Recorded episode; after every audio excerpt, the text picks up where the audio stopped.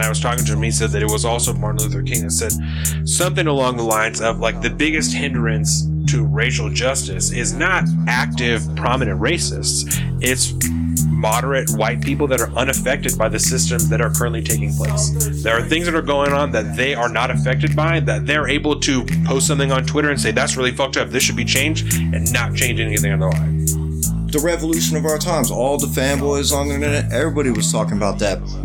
And now it's gone. Now, now Hong Kong has zero autonomy. Welcome to the salt of the streets, coming at you every week with this food for thought. Hope you ready to eat. With everything going on in this nation, we need some information, and that's why salt need to be stationed in your rotation. With real talking, real topics, real people, real problems. Think we need some help to solve them, and leave it up to Colin and the Donovan, cause that's what, what's that? Oh, let's get ready. And just like a red, white, and blue phoenix rising from the ashes of political bipartisanship, we are back. I went a little southern there. The Salt of the Streets podcast. This is Saturday, May 30th, 1:49 p.m., episode 86. And welcome back, everybody, to the Salt of the Streets podcast, your one and only source for social and political commentary and all the weekly news, pop culture, and sports that you can handle. And the best part about the whole deal, is all built from the ground up for people like you and me, the everyday normal person. So come down and join us as we discuss life, liberty, and the pursuit of happiness and continue our endless efforts to bridge the gap between people and information. As always, we are your hosts. I'm Colin. I am Donovan. And today we're joined by a very special guest, Alex with a K. Um, he's going to be helping us break out this week's topics. And coming up on this week's show, we got kind of a loaded show. We got Joe Biden coming in finally across the finish line. a weird show we're We've doing. been talking about it for so long.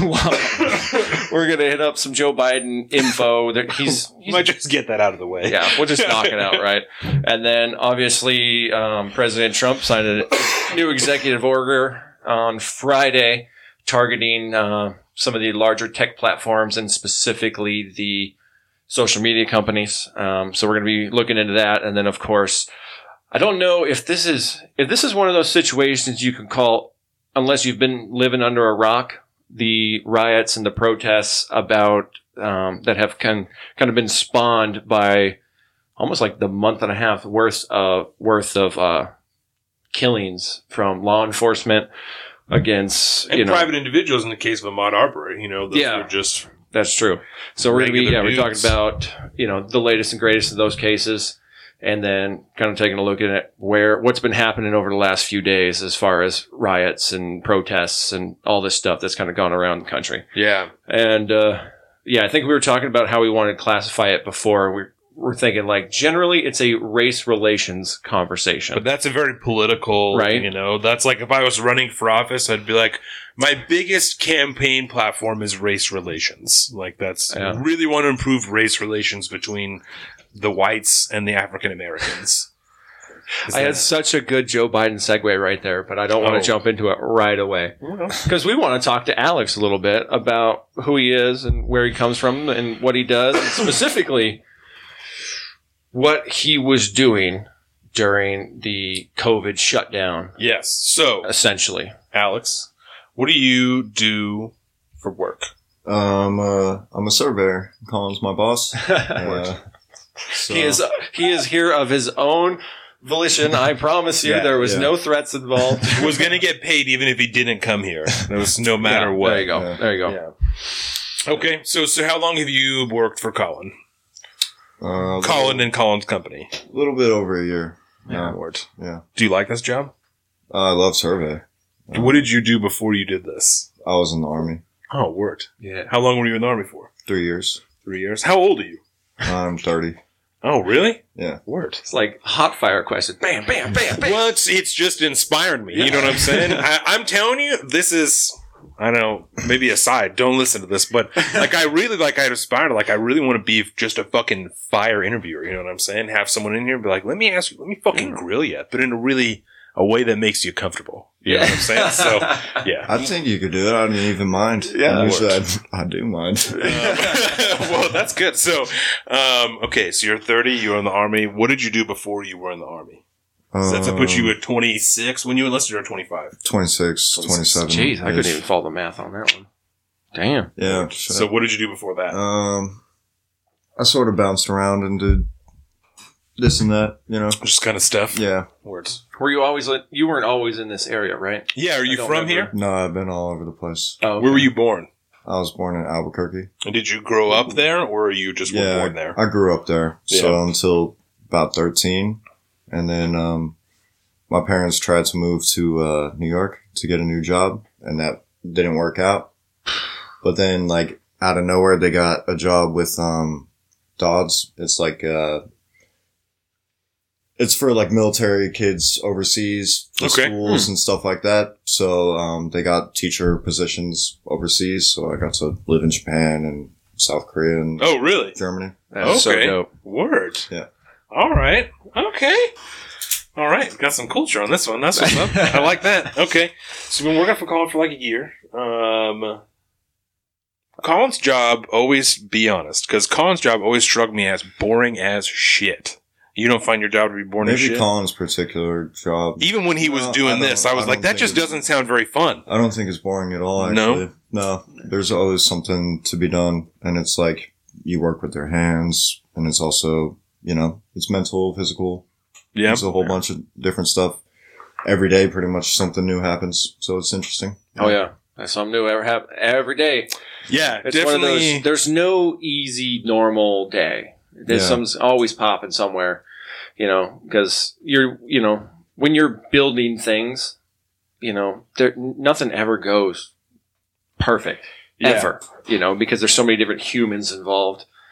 But I like one of the aspects. I don't know about you of like being involved in a project, and then once it's done and there's houses and people are living in those Yeah. houses, like that's that's a pretty cool feeling, you know. And I think that applies to a lot of people in the construction industry. Have you ever seen? There is this really great meme, and I'm sure a lot of people watching are going to know what I'm talking about. And it's like uh, it's people driving, like a dad and a son driving, and it says like every trade dad ever, and the dad is pointing out the windshield, and he says, "I did so and so in this house," and I'm like. Totally, because I worked construction for one summer, and we built houses on the west side of Bremerton. And when I drive out, I'm like, "Yo, I hella built those houses." And that one summer, and I'm still, Oh, like, yeah. yeah. I built that shit. I'm like, I did that shit. Yep. And now I, I can't imagine if you did one thing for 30 years, how many times, how annoyed your kids would Oh, be. dude. Like, oh, I did plumbing in this house, this house, this house, this house. I, you know, I never really thought about that until you just said it. But my dad used to do that shit all the time. yeah. and I, it got to the point where, like, yeah, I know. yeah. Like, I figure. I think I think Carolina is already to that point. She's like, "Yes, honey, we've driven by this. We've driven on this road a lot, and you pointed it out every time." there is a pride, I think, um, and I've talked to people a lot about this when we talk about like production, like mass production and stuff like Mhm. that. Um, that I think there's something that Americans have in particular. They really enjoy making things and not just making things, but making things they're going to see later on. You know, Mhm. whether you're making parts in a car or you're doing surveying for a, a huge establishment or just one person's house or one thing. Americans love to see the fruits of their labor, even if they're not the ones that get to enjoy it, you know? And I think that's one thing that's always made us so good at working in factories and shit is not that we don't just hate those jobs, you know? Regular everyday people like to do weird things like twist the fucking caps on toothpaste and they're like, yo, I put out 90 things of toothpaste today. Like I slayed it in the toothpaste game. They like weird stuff like that, you know? Mhm. And I'm sure it happens around the world too, but I think in America in particular, having only ever been to Canada and America, Yeah, I can speak, you know, really educated on other cultures. Um, I'm that's a joke, Colin. Just so you know. I was gonna say because yeah, I was like, "You about white bread as they Yeah, come, baby." yeah, no, totally. um, but I think just if from all the people I've ever spoken to that build things and make Yeah. things, they they all enjoy that. They like seeing it later. You know, like I said, parts in a car. If you work in a Ford factory, just seeing Mhm. a truck later on, you're like, bro, I put steering columns in ninety thousand trucks in the time that I've worked in this factory. I likely did it in this truck right here. Yeah. They, there's something about it. Makes people happy, bro. It turns the engine. It makes you want to tell Oh, your yeah. kids about it. Yo, I did the plumbing in that fucking house right there. I did it so good. Oh, I yeah. remember this happened. It was such a bitch. This happened. This happened. This happened. I had to call in two other dudes just to help me hold this fucking pipe down in here. You know what I'm saying? That shit happens all the time. yeah. And, Something about it. and what's funny about those those stories is that even though while it's happening, it, you hate your life so Mhm. much. It is like you don't want anything to do with it, but enough time. You look back on it, you're like, yeah, fuck, that was that was great. It it fucking sucked, but it was awesome. That's like when you Steve Rinella, you know, when you've talked about the Steve Rinella, the different calibers of fun. You know, Oh, there's yeah, a, yeah, a yeah. fun thing that you do that's outwardly fun, like a roller coaster that happens in a few seconds. You're like, that was a great time. And there's something like a really long hunt or something, or building a project that's a real bitch to do. You fucking hate it at the time, but afterwards you're like, God, that was a good time, Oh, and I love telling people about it. And there's just different calibers of fun, and that's definitely being a tradesman and working at something like that, being in a field like that, working, building Yeah. something. That's that high caliber fun that you. You know, you don't enjoy at the time, but later on, you're like, yeah, that's that's that shit. Yeah. Because I'm sure when you've been out in the rain for six hours, when you've been out in the Oh. rain for six hours, it sucks really bad. And then you got to do it tomorrow. Yeah, it And rains a lot day. here. And yeah, the next day. yeah. Yeah. No, that's disheartening. It really is. But So- I, I wonder if that's so much an American thing or if it's just like a human thing. And some people just due to the roll of dice and where they were born, like that kind of ingenuity almost, that, that kind of life satisfaction stuff that you would Yeah. feel by creating something with your hands, especially if it's going to be used in the broader society at which you, you know, live in to enrich other people's lives. I wonder if that's just, you know, if you're not born with that kind of system because the society has risen up enough and it's all kind of been, you know, what's that word? Uh, like sanitized to a point where everything is just kind of a machine. And then you feel like more of a cog in that machine than anything else. But if you don't know anything else to compare it to, Yeah. you don't know. But since we're America and we're kind of a little bit more wild, I guess, societally, maybe that's maybe that we are more American thing. But I, I, Well, and it just makes to, me wonder if it's just a human thing. and just to clarify, because I'm going to ask Alex to win, but just to clarify, that's why I say I think America in particular, right? I think Mhm. that the rest of the world does see that because I think you're right. There is something inherently human about about producing things, about Yeah, making right. something hard work and then seeing the fruits of your labor. But I think that something particular, and I know it's just a just a theory, you know. Like I said, I've been to Canada and America, so I don't fucking know. But I just think I don't. It's like such a big deal here. You know, people are so focused on like a factory job, like even like just working in a car factory. Like, no, I want this job. I want to build these things. They're willing to stand outside a factory and and petition and picket, you know, for weeks and weeks and weeks at a time because they want that job. They don't want another job. They want this job. They just want it to be better, Mhm. you know? So I think Hey, shit! I mean, that's what the historically that's what America was founded on. That's That what I'm saying. That That's- built everything. That's yeah. what I'm saying. That's why I think it does happen around the world because humans like to build stuff and like to make things, right? Something in America, maybe just the foundation of it makes Yeah. we're willing to, we love that. You know, we love it. Love that Yeah. thing that we're doing, seeing it in the end, you know? It's a shame not everybody gets to experience it too. Word. So you were younger when you lived in other countries, but you, is that, do you think that that's fair, at least based on your experience? Do you agree with that sentiment? I, th- I think it's honestly just um, a human trait. Just a human thing? yeah. Because, I mean, I'm gonna start asking people that now. when when I lived in uh, in Seoul, I mean, there's more, it's bigger populace than New York City. Yeah. Forty some million people. Yeah, see, I can't even imagine that. 'Cause New York, That's I've lived crazy. in New York, and it's it's wild. I can't imagine more. I can't imagine that would be like a whole different. I don't know, a whole different world. Yeah, you like go an hour in any direction and you're still in skyscrapers. That's far- crazy. That's so as you can weird. I can't imagine that. Driving, Driving or uh, subway, whatever. The Seoul metropolitan area is massive. Three three fourths of the South Korean population lives in the Seoul metropolitan area. Holy it's crap! ridiculous. But like Fuck. in in in such a metropolitan area, you see such a disparity between people who have basically everything and people who have almost nothing. And Yeah. the people who have almost nothing in um, in third world countries, or I wouldn't say South Korea is a third world country even, but people who have like nothing in other countries as opposed to having nothing in America, there, there's a huge difference Oh, it's so crazy. a massive difference. Like, uh, just all, all kinds of people would just be, uh, they have like literal wagons with just Right. pieces of aluminum that they're recycling, you know, and that, that's, that's their whole life. The, the That's so entirety of their life is just recollecting things. Right. It, it just, it's, it's strange.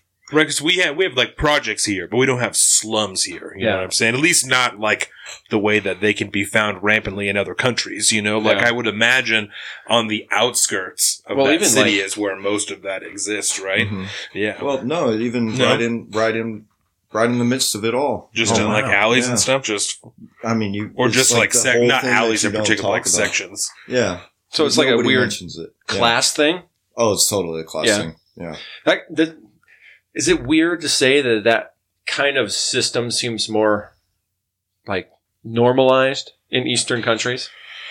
You know, Well, like when I'm- look at Japan don't- and Korea, I feel like there's these obvious like classes that really Yeah. stand out, and it's just kind of always socially accepted there, from what I can gather. I mean, I don't know, I don't live there, but I think it's kind of, it's like, it's socially accepted, but it's uh, a taboo subject. So you don't Oh. even talk about It's it. just something you don't talk about. which you Yeah. yeah, yeah that's Word. hindering too, because then you can't talk about it. Yes. Yes, certainly. I mean, as you know, as we'll talk about later, a whole portion of, of a problem is if you're just ignoring it, if you're allowing something to, to continue because you're not impacted by it, you Mhm. know, that's, it just continues to add to the problem until it reaches a boiling point, And that's, I, I wonder, um, not that I'm like predicting, you know, some type of weird, uh, Upheaval? yeah, in, in Korea, but like I wonder how long that type of thing can, can continue in those areas that where people, especially in areas in Asia, I guess, like in Japan and China, where rich people are fucking super rich, you know, and uh, rich people are super rich in America too, but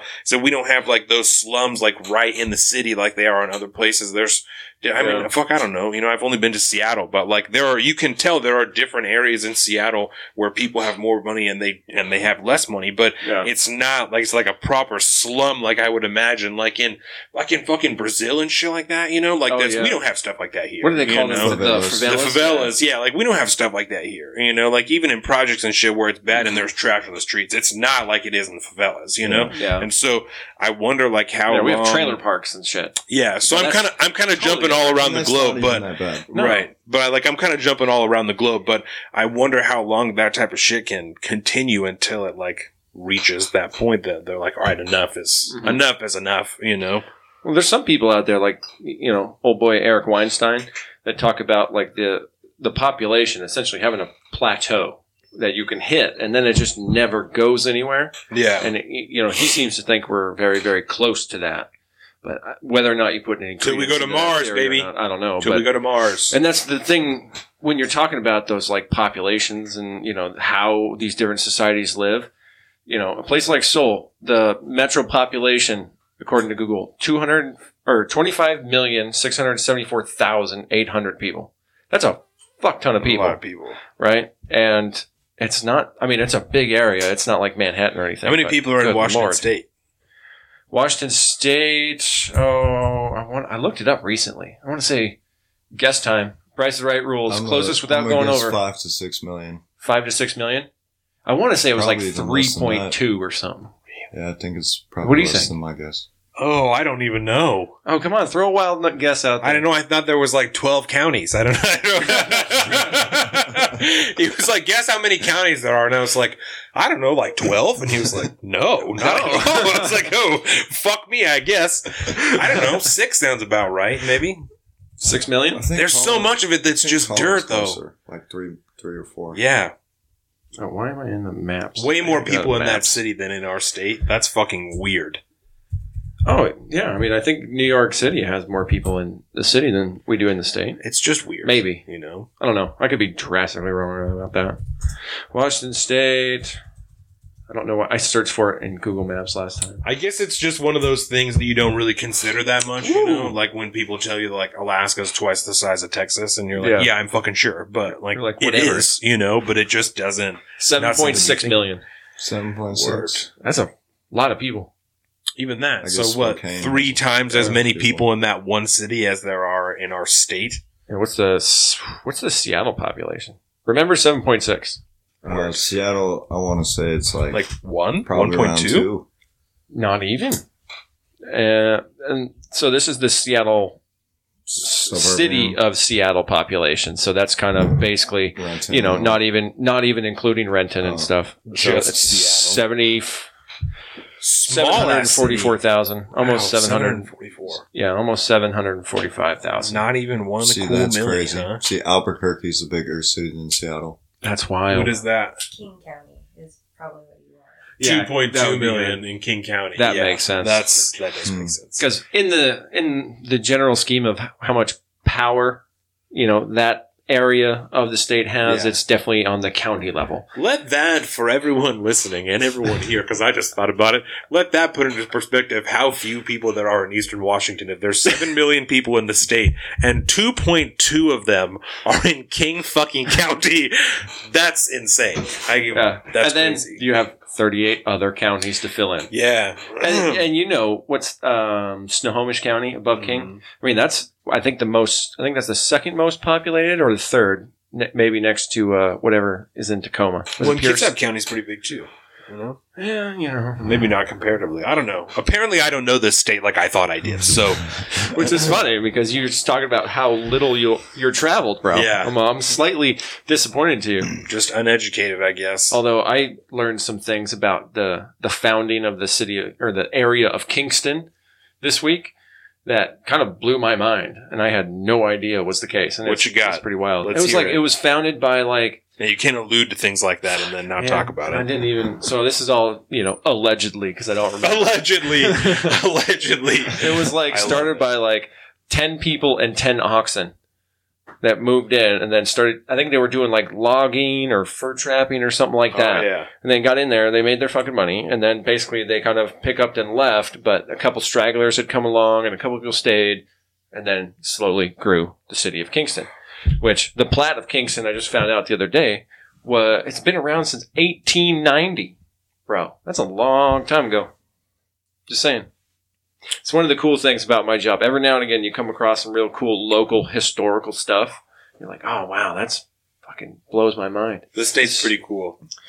It yeah, it has its ups and downs. And Historically, cons. it's pretty cool. I mean, there you go. okay. So, Alex, We do have a lot of nukes here. That's cool. Yeah. Doesn't You know, I live that right next to that base, and I don't like. Let me tell you, when Corona came out, I'm like, I don't know that I necessarily feel safer living right next to a military base. Like, this doesn't necessarily make me feel that good, you know? So, Yeah, it's a real love hate type of thing. That's like, this is kind of cool, but it's also like, if a war pops off, I'm gonna fucking die like in two seconds, you know? Because I'm just, We I could, be vaporized. I so could you won't hit a even know. Baseball into the, into the gates and keep work, bro. It's We'd not be good. so screwed. yeah, Yeah. not a fan. We'd be like the first to go. Goodbye PNW. Well, and that's like when we were, you know, when people are talking about martial law and shit. I'm like, there's a, the fucking gates are right there, man. I'm not going to be able to leave my goddamn neighborhood. Like, they're right there. There's, There's a one bridge. bridge in and out of Yep. Keyport. That is it. Yeah. Not a fan. Okay. I didn't really put those together. Sorry. it's I don't love it. I bought a fucking AR for a reason. I don't love it. I don't. It's I love that house. I love that area, but I was made extremely uncomfortable Oh by the thought of all this stuff. I did that not made love me it. so happy. Here we are, bro. So like sorry, I ruined what you you radicalized me, Colin. This is where we're at. Two I years ago. I met you, ago. and this is where we're at. we talked about it a little bit last show, but just for your edification, two years ago, Donovan probably would have died before saying he'd ever own an AR, and now, psh, look at him. Oh yeah, you you've been telling me you've been slowly. been slowly converting him to the dark one, side. One of our very first episodes was like I don't Yeah. remember what had happened. It w- had to be a school shooting. It had to be yeah, I think one it of was the some school gun shootings. control. And we for like forty fucking minutes we went at it ab- about gun control, and I was Mhm. like, "That's bullshit. Like no one ever needs to own AR. Like blah blah blah on it, on it for like forty minutes." And So And what now, made you change your mind? Um. All right. So, as far as guns in general, because I when when I met Colin, I certainly wouldn't. I same dude. I would never have owned a gun. I wouldn't have Mhm. any of that shit. And I. you certainly wouldn't be having a piece sitting on I, a table. I own an AR. I, I carry a gun every day. Why, why did you Um, have that previous predilection? Um, I think partially because of the way that I was raised. Um, my mom is like I have shifted her since I've shifted, but um, like we just were raised like only police officers should have guns, you know, like rifles like the ARs, like people don't need that shit, you know, like we didn't, we had a gun in the house, but it was my grandpa when he was alive, he was a sheriff's deputy in Eugene, like back in the day. And so it's his old service revolver that my mom had just from when he died. And so she didn't, Yeah. she had never taken it out shooting. I didn't even know that it existed until I was like late teens. Um, and Yeah, so I just was just raised with the view like people just don't need that. It's not necessary. Like the police are there to protect you. Like that's you know. Um, And, growing up, I think in the fashion you grew up, like the areas you guys lived. and all Yeah, that, yeah, I grew probably up- definitely like contributed. yeah, not. I mean, we grew up in a nice house, but we uh, we struggled a little bit. But we you know, Mhm. we had a nice house and stuff. But um, it's that's that's beside the point. But when I got older. Um, I got more into like personal choice. Like I just was fine with people doing whatever. It didn't bother me as much. I just wasn't into it. And then when like the school shootings, and when they started to get reported more, I was like, I'm really uncomfortable with this. Like I've just, I'm not, I don't understand why this is happening. And then when my wife got pregnant, um, when she was like eight months pregnant, I was super duper sick, and I've talked about this on the podcast before, but I was super sick, and our brother-in-law was having a birthday party, and so she went by herself, and she was on the west side of Bremerton.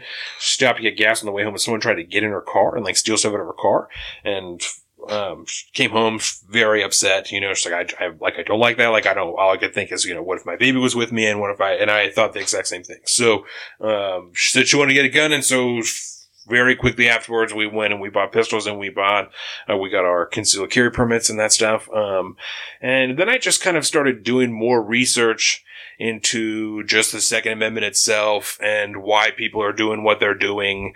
Um, and then when the new legislative session opened in Washington and they introduced kind of the bills that they intended on trying getting passed, one of those things was an assault weapons ban.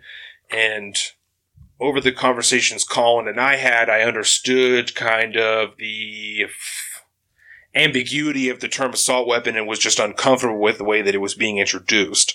Um, and I was uncomfortable with in my opinion, the infringement on people's ability to express the Second Amendment as the way that I interpreted. Um, and so I decided to purchase an AR because I didn't agree with the way that that was being done.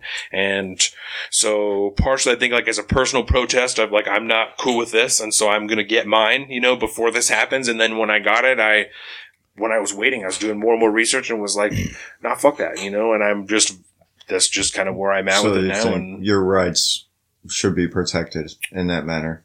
very much so. I, I very, it's, it's a, it's a become a huge strong point for me, um, since I, since I started to get into firearms. It's a big, big strong point for me, um, as far as the Second Amendment goes. Yeah. Well, have you guys seen some of the Minneapolis? Um, there's people posted outside of uh, buildings to prevent looters. Yeah. Oh, Yeah. yeah. People, people Yeah. expressing their Second Amendment Fuck rights. yeah. you know, Yep. not actually doing anything other than Yeah, expressing. just standing Yeah. No, absolutely. just standing there. Absolutely. That's we Yeah. call that officer presence. Yeah. That's And I- that's the same thing. You're Yeah. you're protecting somebody by just standing there with a gun. And I You're very, protecting that store. You're Like- protecting your community. Like what police should be doing. Like what they're Yeah. for. Yeah. certainly, Yeah. Yeah. certainly in a perfect world, yes. And we are going to get a lot deeper down that rabbit hole Yeah. later in the show. Before we do that, I want to ask We you will. real quick, and then we can move on. But I just because partially why you're here, when this whole Corona thing kicked off, um, were you guys out of work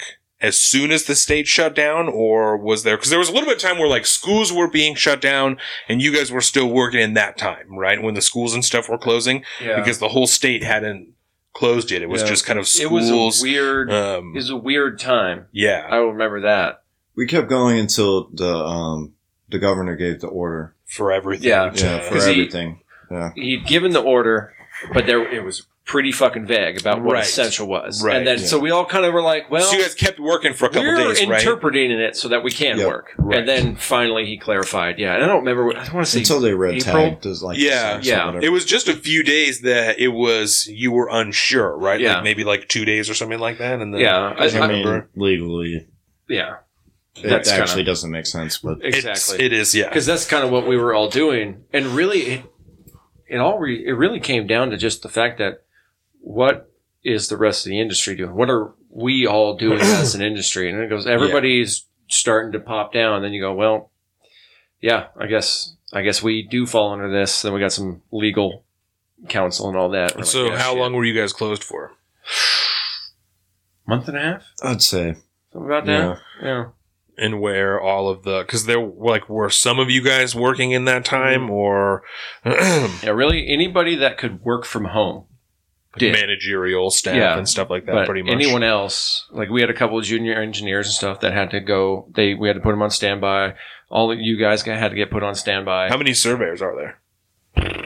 Four. Uh, well, five. Well, There's four Seven. guys that go out and work. technically. Yeah. And then Yeah. there's another guy. And then there's like me, and then my other guy, and then we got another guy in the office. I kind of try to do both worlds. How many employees are there in total in your company? Ooh. Less than 15. Words. So you guys are a definitely a small business. A Oh, yeah. small, small business. Yeah. Would Yeah. you do you because it's a small business is technically under 500 employees, right? It depends on which context you're speaking about. Some Like, legally, as far as, like- as different things. Some some like s- the smallest business I think you can be categorically, whether it's taxation or regulation on up, is like 15. And then you cross a certain threshold at certain things. Yeah. Then it's like, I think there's some at 50. And then after that, I think it's 150 or more until you hit 500 or more. And then it's like this weird. Words. So Yeah. you guys are a micro company, pretty much. Yeah, we're tiny. I've heard all these different terms, economical terms thrown out since this happened. That I'm like, I didn't even know that Mhm. anyone ever said that. But One of the nice byproducts of the COVIDs, man, is people trying to examine the effects of the economic shutdown and how detrimental it really is yeah, without really un- anybody truly understanding it, except for the people that are living it. Well, I mean, you'd be a fool if you wouldn't be like, this is affecting the economy. yeah. yeah. So you were, so you guys were closed for a month. You said right. Um, and in that month, did you do you have to collect unemployment in that month, or did you apply for unemployment in that Um, month? I applied for unemployment for that month. You don't have to answer any questions you don't want to answer. By No, the no, I don't no. just just so you know. I know. I'm good. I- You're not, you're not forcing me to say anything. yeah. Like So you so you filed for unemployment. I filed for unemployment, but I did not receive it. We're still trying to get Carolina's. She's been out for uh, two months at this point. She, I thought that she, did she go back to work for like two weeks or something like that, and then stop working again? Yeah. Yeah. Yeah, and, that, and that's because yeah, she's tried to go back to work, and then all of a sudden it was like, Yeah. why am I struggling so much? Oh wait, you have pneumonia. Yeah. Oh, right, right, Yeah. right. Okay. And she still doesn't go back for two weeks. And so we and so we've known um, our other friend Morgan. I think it took her like eight weeks Yeah. before she finally got money. Really. Um, and she worked. She works in a wine bar, and so you know the restaurants were like one of the very first things to close. Oh, yeah. And so they closed prematurely. I think. Um, Yeah, 'cause Like- that was the Yeah, day bef- of the live show. before everything was ordered to close, but things were like told that they should close, but Mhm. like the state hadn't been closed down yet. So yeah, because restaurants were closed first, so they were closed like early. So when it first happened, she Mhm. applied, and it took her fucking forever to finally get it. Um, and it's just because my mom actually works for the state and works partially with that stuff, and so I've talked to her a lot about. It. And there's this, it's just not made to handle, Mhm. you know, the the influx of people that were Mhm. applied for it. It is they brought in as many people as they could to try and handle the backlog, and um, from what it sounds like, they're getting pretty close to Catching up. it. Yeah, but they're certainly not caught up. But they're they're doing their best. There was also in this state in particular a huge unemployment scheme, like millions of dollars, people collecting unemployment for dead people and shit like that. oh, I heard That's a real that. thing. Yeah, huge That's- amount of money that's they- reclaimed and shit. Yeah. Um, so there was a big delay. A lot of people. That was one of the big holdups. Was their them trying to figure out this big, um, this That's big wild. fraud thing, and then reclaiming all that money. So yeah, like just got, I think like just over three million dollars in unemployment that they got back. Um, Dog. yeah, just from people filing falsely, which is insane, right? Insane. I mean, that doesn't help people's argument when they're talking about you know the corruption within the social safety net programs that Yeah. everybody's got. That's tough Right. because it So- can't happen. So in this time, do you own a house? Do you rent a house, an apartment? Do you I bought a house. Word. Word. So you have a mortgage payment that you have to make, and so in this Yeah. time, you had to just rely on your savings while you're waiting for your unemployment to kick mm-hmm. in or go back to work. Yeah, pretty Yeah. much. Which is, I'm not going to dive into your personal finances, that, but um, for a lot of people, as we know in America, they don't fucking have finance or savings. You know, like that's Yeah. just not really a Yeah, thing. A lot so of people, They're SOL. Yeah, a lot of- until they get their stimulus check or Yeah.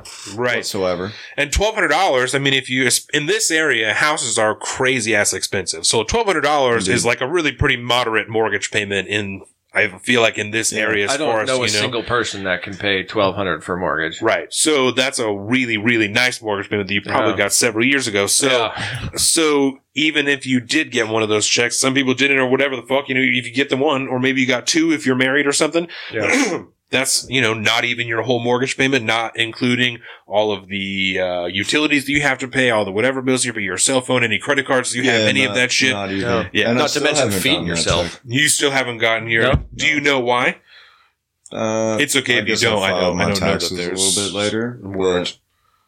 There, I don't know any reasons why people. I know there are reasons that people aren't, but I don't There's know why. You know, I A just know people- that they're delayed. Yeah, a lot of people that use some kind of third party filing system, Like, like, TurboTax or something. yeah, TurboTax and like all those different little offshoots and stuff. Like the they can't necessarily legally because you you during the terms of service and stuff when you sign up for one of those things, you're essentially signing a document, an agreement between you and the company that they will not release any of your information Oh, without shit. your permission. And the only time you do that is when you hit that tax button. And then from then on, like they can't go back and say like, oh yeah, well, Right. here's their bank account number. No, usually they get the money and then they distribute it back to you. But there's all these fucking legal problems that are going on, and then those things have to get deal. goes through the courts, and it's just, it's it's just another example, like we talked about so many times before, of the government completely being completely unaware that they have very little ability to actually affect the citizens' day to day lives on Yeah. like in that kind of capacity to directly give out to an individual like something. Like it's wild that it's to me this thing is showing like it's wild that anybody gets tax returns every year. Like Weird, that's right? crazy Yeah. that they can handle that. Do you um just I don't know? I guess for record keeping, do you do you file your own taxes or do you have someone else file them for you? I file my own. You file your own Yeah. We always, I don't know if this means anything. It's like I said, I don't know any reasons why they're delayed at all. We got ours in like the first wave. We filed them with H&R Block, like pretty much as soon as you can file your taxes, as soon as I get my W-2, I file that shit. Mhm. Because I'll forget and I don't like to wait. Not because I'm like, oh, I gotta get it done, because, because I'll forget and I'll fuck off. Mhm. And then I'll be like, oh god, now I have to get an extension. It'll be a whole deal. So like, as soon as I get it, I'm like, okay, call and make an appointment Oh, because I don't want to deal with it. I don't. The first year I had a retirement, I really struggled for some reason on TurboTax and fucked a lot of stuff up, and so I was like, I don't want to deal with this anymore. yeah. So I would willingly pay. But this year we had a kid and it was more money, so I'm not doing it again. I'm going to figure out another way because that was bullshit. It was fifty dollars before, and it was like 150 dollars this time, and I was like. Hold the fuck on. No one said anything about that. So, There's a whole, there's a whole free service. Mm-hmm. yeah. When I Like a did it, the first couple years I did, and then I got a job with a retirement, and then I fucked it up when I was doing it on TurboTax, so I paid to have it done because it was only fifty dollars. Yeah. and then this other time, and so that's why I was like, well, I'm not going to pay for Fifty it to do bucks, you again. don't have to worry about. That's I didn't care, but 150, that's too much. That's, that's too, too much. much. That's too you know, much for just a couple papers. Yeah, You Ex- like- for fucking how- how 10 minutes of my time. How extensive are your financials? You know what I mean? Yeah. Exactly. Especially I don't own a house. go- yeah, I know it's nothing. Yeah. Yeah. especially when you go to a place like H and R Block or something where you have to interface with the, a person, right? Yeah. and all they're doing is going A through bitch their lady this time too. software and just plugging in numbers, and that's what they're doing. It's like Yeah. this- That- yeah, that's like not robots. worth paying nobody f- No. to do No, that. It's too much. You can So, do that. This next time around, found that shit my damn self. word. You see this this time I filed by myself. Next time I will not be filing by But myself. you got too much going on to do Fuck. that. Yeah. it's a yeah. It's Yeah. and I You got You're dividends a and shit to worry about. Partial business owner, aren't you? Yeah. Actually, Yeah. I might have a tax guy that you might want to look into. I got yeah. I was I've got I've talked to a bunch of people that um, essentially they have their their personal guy and they run a little business and I'm like yeah. So I got a few numbers too. I got to look up because Yeah, I just it's too much to fuck around with. yeah. And you know, I'm I sure. know, you know, this. I actually had to like do, do the deferred payment thing this time Mm. because I know now that I'm a business owner, like I get raked over the coals. I did the, I did like the math in my head about what I thought I would owe, and then once they came back, and I was like, that was it way more. No, it wasn't. It was Oh. just the number. It was close to the number I thought, and I just Oh. wasn't excited about that. That sucks. So that's a whole other thing. so I want to try to find a guy that can uh, see if there's anything I'm missing, so that Yeah. maybe I don't have to pay that much. Yeah. I would pay somebody to do that. So in this month that you or that we were that you were off work, um, did you find yourself at any time unsure of what you were going to do for bills, or were you you you were pretty all right when you when you entered this thing? You like you only have to divulge as much as you. Yeah, well, a little backstory. Prior, prior to me purchasing, after I got out the army, I got kicked out the army for um drinking. I didn't get like uh, dishonorable discharge or anything like that. I didn't. Yeah. I didn't get the highest level of discharge. I got like the second level one, and so I didn't. Uh, I get I get all my benefits except for um, GI benefits. So I couldn't I couldn't go to school and continue further education, whatever, which was like fifty percent of why I joined the army is that I could pay for school for free, GI Bill. A lot of people. A lot of like people. that. yeah. Yeah, serving my country as well. Right. But, um, Absolutely. Thank you. By the way. So I didn't do shit, but uh, I, I was pretty much homeless, and then I I got this job, and then I got uh, a mortgage and everything. And this, I don't know. So I I wasn't worried about the COVID thing because I I have gone from having nothing to having, you know, you were like, I'll be all right. yeah, so it's like it's it's not a thing for me because I was just at the bottom end of the spectrum. So I wasn't you'd already worried. been there. Ultimately, yeah. So I was just like, whatever. If it happens, it happens. You know. Uh, as as soon as I got out the army, I was like trying to teach myself little knots and stuff to catch squirrels and shit. you know, try and go live in the Pacific Northwest. So. I, will- That's I will- like a dream Subsistence now. lifestyle, huh? Dude, that's like a dream now. I would up. love to do that. but I still need the internet, which sucks. Corona will do that to you. Yeah. yeah. Yeah, I wasn't. The the virus didn't really affect my financials other than oh shit. I guess I'm gonna live a little bit more conservatively. You know, just just be a little bit more mindful of it because uh, I'll at the end of the day I don't know where my next paycheck's gonna come from, and then I guess I heard all the stuff about the stimulus checks and all that, but I I was immediately um, worried about that because Skeptical. yeah, the government the government doesn't give you something for nothing. No, You know. Yeah. no. I mean, that's so. Like, what did you do? Because you're single, right? Mhm. You know, what did you do? Like day to day Bachelor life. like, so you don't go crazy. I mean, it was hard enough for me. Word. Yeah. You you stayed home, right? Or did you go out and do shit anyway? Um, I stayed home for the most part. I mean, you can only stay at a certain place for so long. You Yeah. know what I mean? Yeah. So I actually did like a lot of driving. Um, cause there was Just nobody, driving around. Yeah. Yeah, no, there was nobody around. True. I guess technically I'm, I'm by myself. I'm not interacting with other people. So Yeah. It was according to Jay Inslee, it was a safe activity, and Until I driving. started to justify it to Yeah. keep it. Lo- oh, yeah, I don't wanna go there. that was a funny thing. I did a Um, lot of driving too. Yeah, they nice. because so many people were like asking about it. He was like, "Well, there's no law against driving. You know, like we we like we're not going to pull you over just for like, shit, I driving your can't believe I car. Yeah, that. like we there's don't. There's no law for any of it. Yeah. Let's remember that. Right. Well, and then like, and then he was saying that they were then using the driving data to decide how many people were and weren't staying home, and whether or not the stay-at-home order was effective. Yeah. So you can go out and drive. But we're also going to decide but whether or not that's, driving is Yeah. Totally immediately- arbitrary. Added amount of data right there. Yeah. So, okay, so a person driving, but they may may or may not be interacting with someone. correct. So yeah. what is the point of that data right there? Totally Is that- oh, arbitrary. A waste of my, Totally. a waste of my tax dollars. Yep. Yeah, is. they're just laying out cords on the road or whatever. Is that what they are? They're just cords that count, fucking, because they're just the little black things that they roll out. No, most of this was captured via cell phone GPS data. Well, I know the what I thought that they were yeah, also. That's a little weird, isn't Well, it? it, So I know that they did that, but Yeah. let me ask you this: Do they also? They will also lay out black cords on the road Mhm. that people run over, right? Yeah. That will count drivers. That's what those things are for, yes, Correct. They count Okay. those, Yeah. but right? Okay.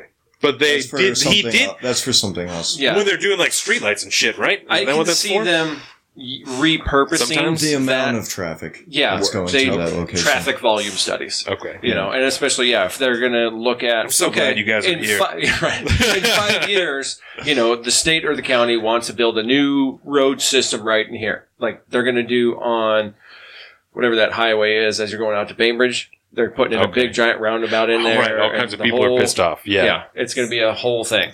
But they'll Yeah. do a traffic study on that for years beforehand to try to determine what is the initial flow of traffic.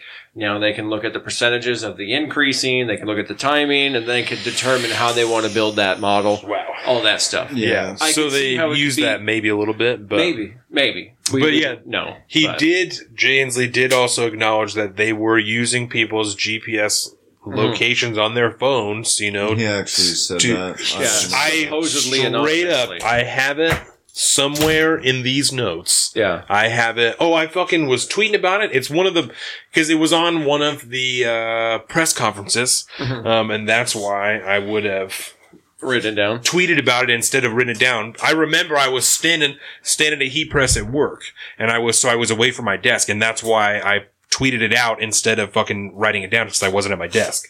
Um, yes. If I recall correctly, allegedly, if you give me time, I can find it for you. Oh, I yeah, believe you. you'll find it. Um, but allegedly, the the way he had justified it, in my mind, if I'm remembering this correctly, he said that they got this data from the cell phone carriers. And supposedly it was all anonymous. They just got numbers and data, and that was about it. Okay, The- well that's bullshit. exactly right. Yeah, It- what nonsense. makes you think you can trust that? Well, first of all, and that's I don't not- like the that's fact they're not tracking cool. you to begin with, but the fact and the fact that they would the carriers would directly they just hand that information over to the government. Yeah, That's disturbing enough. Just because Here you go. you know There we all, go. all of those corporations defrauded the American public because they they got awarded an eight billion dollar contract to give fiber optic to everybody, and then they just took all that money. It, they, they legitimately just took it all. I have never heard about this, but if you ask Verizon- me if that surprised me, AT and T, all, all of them. I wouldn't be surprised. it's very interesting. And if I want fiber optic out here, do you know how much that will cost me? I don't know how much it would cost me out here, to be honest, because all I know is that if it's not available in your area, they will trench it out to you and put it in your house, but you got to pay for every square foot that they need to go. That's probably And there's a a cost on it. ridiculous amount. Yeah. But then, but then you get your whole HOA or whatever.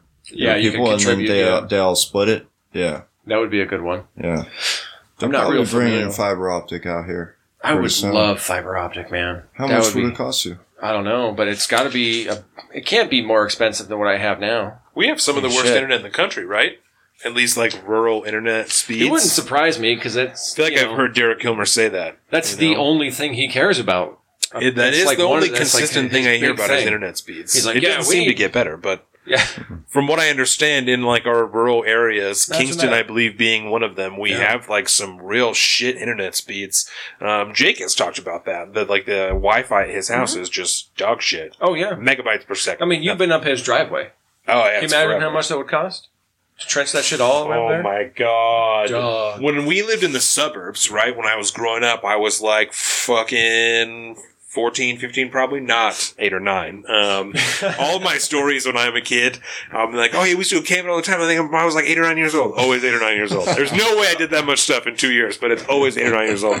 No, but I was probably like 15 because I was sitting in my front yard and I'm getting high. And there's a guy, we had one of those green boxes in the corner of our yard, you know, that are yay tall, whatever they are, electrical boxes that the Oh, county yeah, uses, whatever that is. Um, so I'm sitting in my yard, getting high. This guy comes up, he starts fucking with this box. I'm like, hey, hey, hey, what are you doing? And he's like, oh, we're fucking upgrading the whole neighborhood to fiber optic. And I said, what? He was like, yeah, yeah, we're no the whole neighborhood. We're doing the whole everything. And I was like, what are you even talking about? And he was like, yeah, no, like it's gonna get you know X amount faster and blah blah blah. And I was like, yeah, I'm fucking sure. Like I I, I bet it is, you know. And then Craig down the road, this guy Craig, total hermit. Um, like he lived down the road from me for five years before I even knew that he lived there. This kid, same age as me. Had never even seen him one time, um, and he was homeschooled and just played WoW all the time. So he comes over because we were friends for a little while, and he's like, "Bro, they fucking got us fiber, fiber optic in the neighborhood. Like my WoW is like a million times faster. And I was like, what? Are you fucking serious? I was like, this guy said that, but I didn't really believe it, you know? And I, so I guess we were one of the few blessed, but it's like, it's right in Bremerton, like right off of McWilliams. So it's, it's in Bremerton. you Yeah. know? Oh, So yeah, I right bet there, that's, yeah. I Yeah. have fiber. yeah. So You I got bet, fiber? Yeah, yeah, bro. Uh, Dude, like- What's your what's your download speed? What's your upload it's speed? ridiculous. I was playing Call of Duty in that house after Craig said that. I was like, bro, I'm going to go play video games right Yeah. now. Crazy. Crazy fast, bro. Yeah. Yeah, I can awesome. download games in like five minutes. Oh, yeah. Like a 40 gig, See that right there? 40 gig game. That's one of them Wi-Fi extenders, and it don't like it helps, but it, it doesn't bring like the same speed. Your internet company doesn't have one to buy?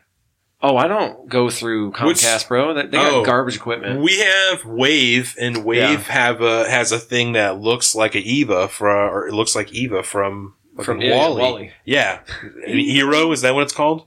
Yeah, but it's this little white thing has a little dot on it. Looks like Eva from WALL-E, um, and that's we have it down in our house because the house is old as balls, and we had terrible internet down there, and now the Yeah. internet's awesome. Yeah. Y'all need to remedy your situation. It sucks.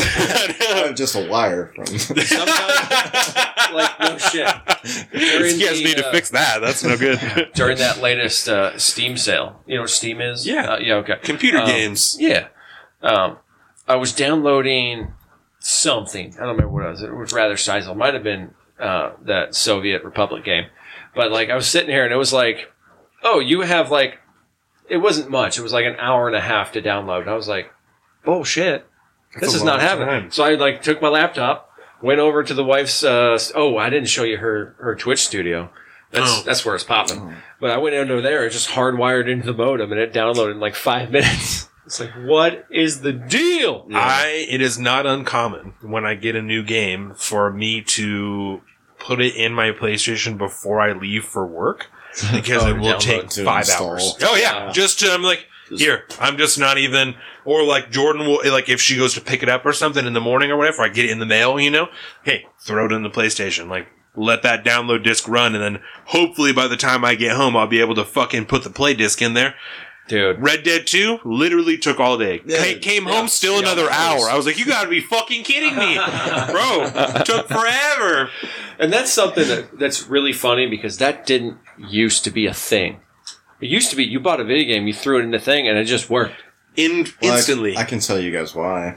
What's up? Science. Hashtag science. Okay, because before for games they just read straight off of the disc. The- Yeah. the, data just it, that is the game. It's like scripted. It, um, it's immediate. Mhm. But um, CDs, they the way that they're imprinting the data is it's it's no longer the immediate read off of it. So they have to pull that information because of the way that it's uh, stored onto those discs is uh, It's like layered or it's something. different. Stacked Yeah, almost it's- instead of yeah, just it's like layers. so That totally makes sense. Yes, that's Because, that's like- what it is. If you're playing Final Fantasy VII back in the '90s, you know, That's why you I could throw four some of that stuff. Yeah. yeah, Yeah. four discs, and then you throw it in there. Nowadays, can you imagine what a Red Dead would look like? Oh my It'd god. be like it'd be a whole CD catalog book.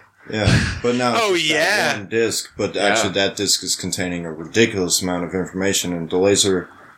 That's what the installing process is. It's pulling pulling all that information off of it. That makes sense. I remember when you were talking when you got that last hard drive and you were like, "This is a laser red hard drive or whatever," and I was like, "What the fuck are you talking about lasers, bro?" Do you solid that- state. Yeah, that- it's a there you go, state yeah. versus a regular So, disc.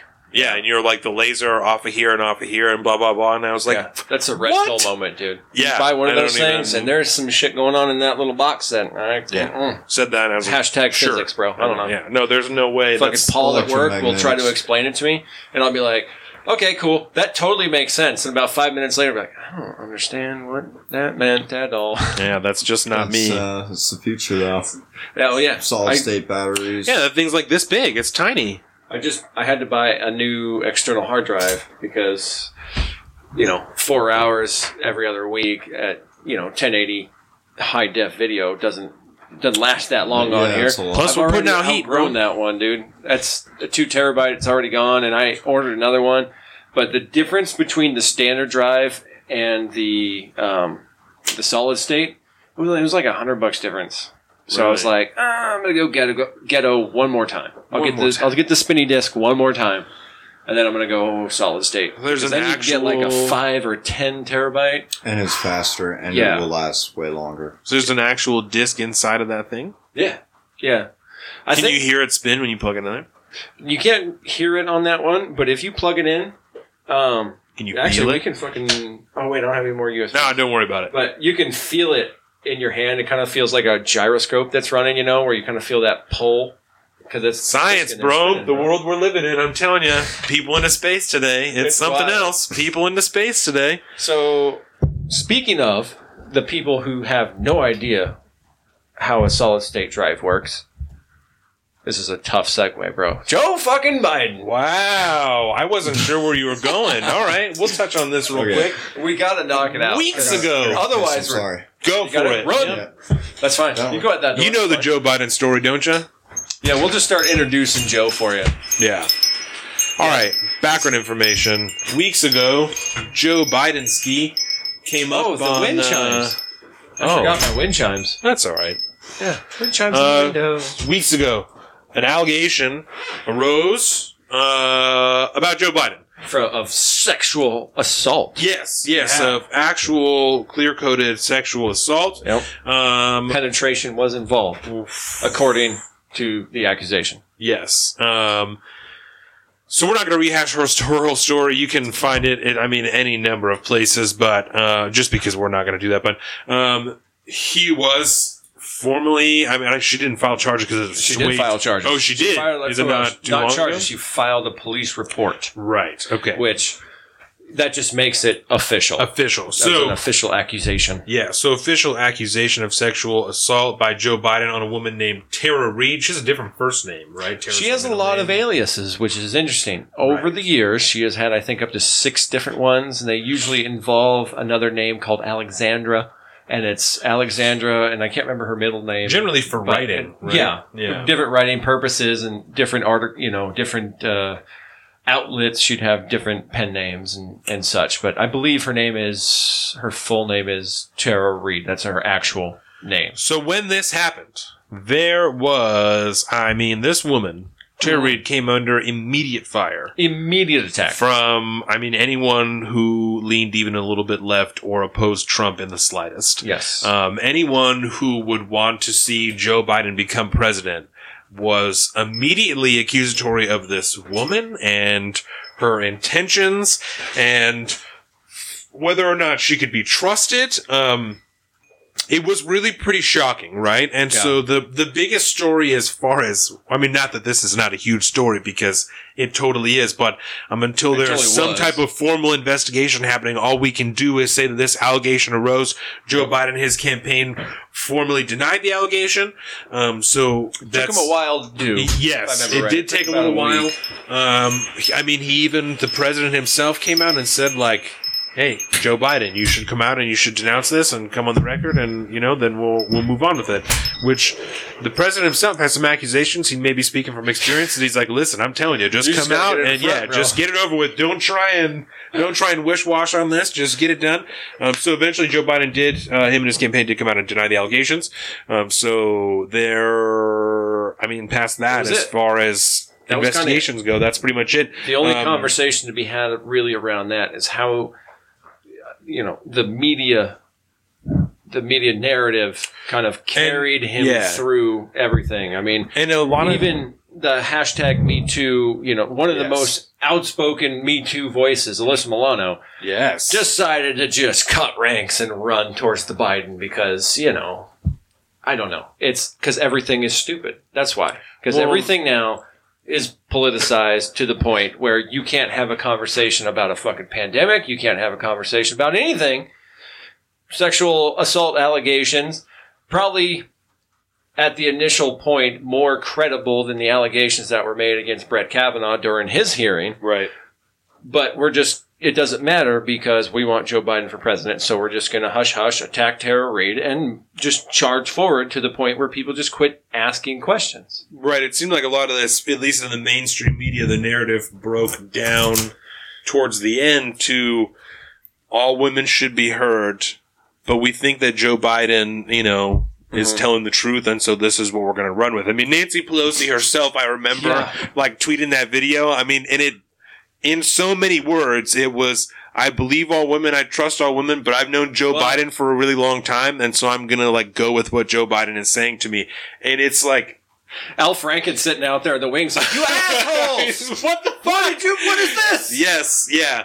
So I entertained America for how many years, and this is what I get. Exactly. Yeah. So, um, so the biggest story passed out on our part, you know, was Mhm. just the staunch difference in the coverage of these allegations, just like you said, the Brett Yeah. Kavanaugh allegations. And we covered Brett Kavanaugh for fucking weeks, dog. It Oh. had to be six weeks that we talked about Brett Kavanaugh. It was so It terrible. was horrible. I mean, the last two, three weeks were like, unfortunately, we are still goddamn talking about Brett Kavanaugh because Yep. it just continued, right?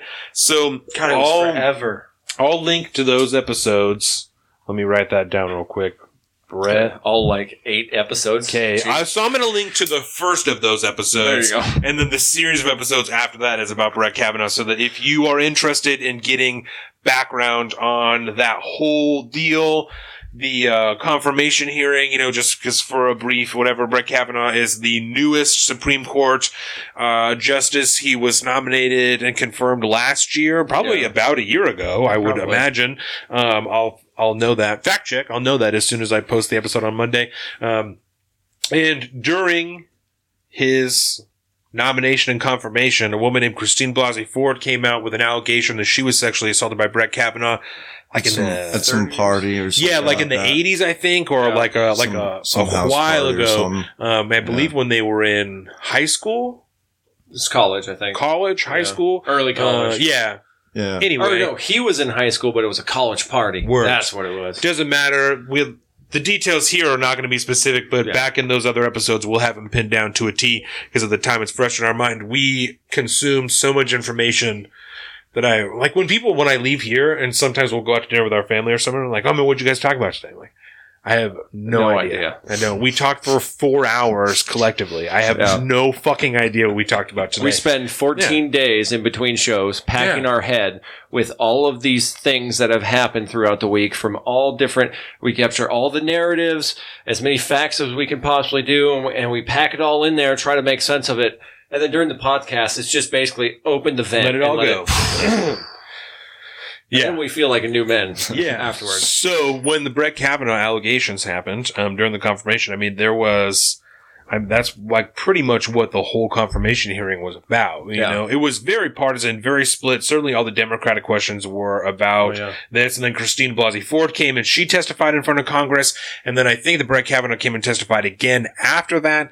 Um, it was like a whole deal. Yep. And when that happened, there was an immediate tone from the left of this is unacceptable. He cannot be confirmed. It's got to be taken away right now. This is Christine right. Blasey Ford needs to be believed. It was Yeah. right in, like In in the the, height of Me Too. It was Yeah. oh, yeah, right in the peak of all that. Um, Well, even Biden himself was like, uh, for a woman to put themselves out there in the national spotlight, you Yeah. have to at least believe the premise of what they're saying. yeah, and I he tried to say something close to that recently when he kind of had his non-apology. yeah Uh, but it wasn't as eloquently put then because even compared to, imagine what Joe Biden looked like during the Brett Kavanaugh hearings and what he looks like today. way different. He's like all of a sudden he's morphed into Skeletor. Yeah, You know, he's you know Na- he has taken the mantle of Skeletor on away from Nancy Pelosi for Well, me. and high definition TV doesn't help any of those people No. because like 4K and shit. When I'm watching a 4K C-SPAN on my phone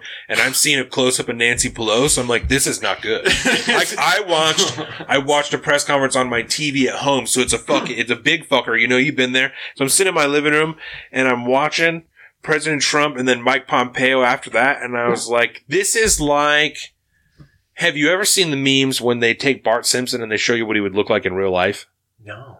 You uh, got to look that up on your computer. You've seen that. It's fucking Yeah. scary, right? Yeah. That's what it's like. That's what it reminded me of. Look that up because that's what it reminds me of. Is like you think what someone looks like, you see a picture.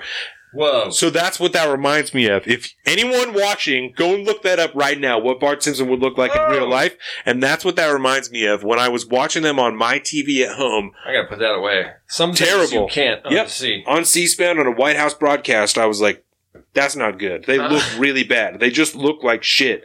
So it's not good. It's Um, like, well, when we watch the hearings, yeah. you you see some of those senators and stuff like that have like 300 point font on on their talking Stacks. points so they can so they can read it. Horrible. You go, what is going on here? Yeah. Thank And- God for high def. And to the credit, and just just in full transparency, when Brett Kavanaugh happened, when the when the confirmation hearings were happened, I was like pretty convinced, you know, because I felt very, str- I mean, I don't know if you remember, I felt very strongly Yeah. at the time. Like, I don't know why this woman would come and testify in front of Congress if she's fucking lying. Like, I just, I live my life honestly, especially since I read that Jordan Peterson book. Like, I used to lie a lot when I was a kid. So when I became an adult and I started to kind of get that karma back, I was like, I should really be honest in my life because this is fucking with me. Especially once I read that Jordan Peterson book, I'm like, I just don't lie. I don't lie about anything anymore. Mhm. I just don't do it, you know? So living my life that way, I couldn't imagine why someone would lie about something so fucking serious, you know? Yeah. So, so serious. You know who JBP is, right? Jordan Peterson. Yeah. Yeah. Okay. I think he might be a little bit of a shell, but Oh, Well, we'll talk about that. Yeah, that's a whole nother episode. All right, we got a whole nother deal coming back. So, um, Turn spot.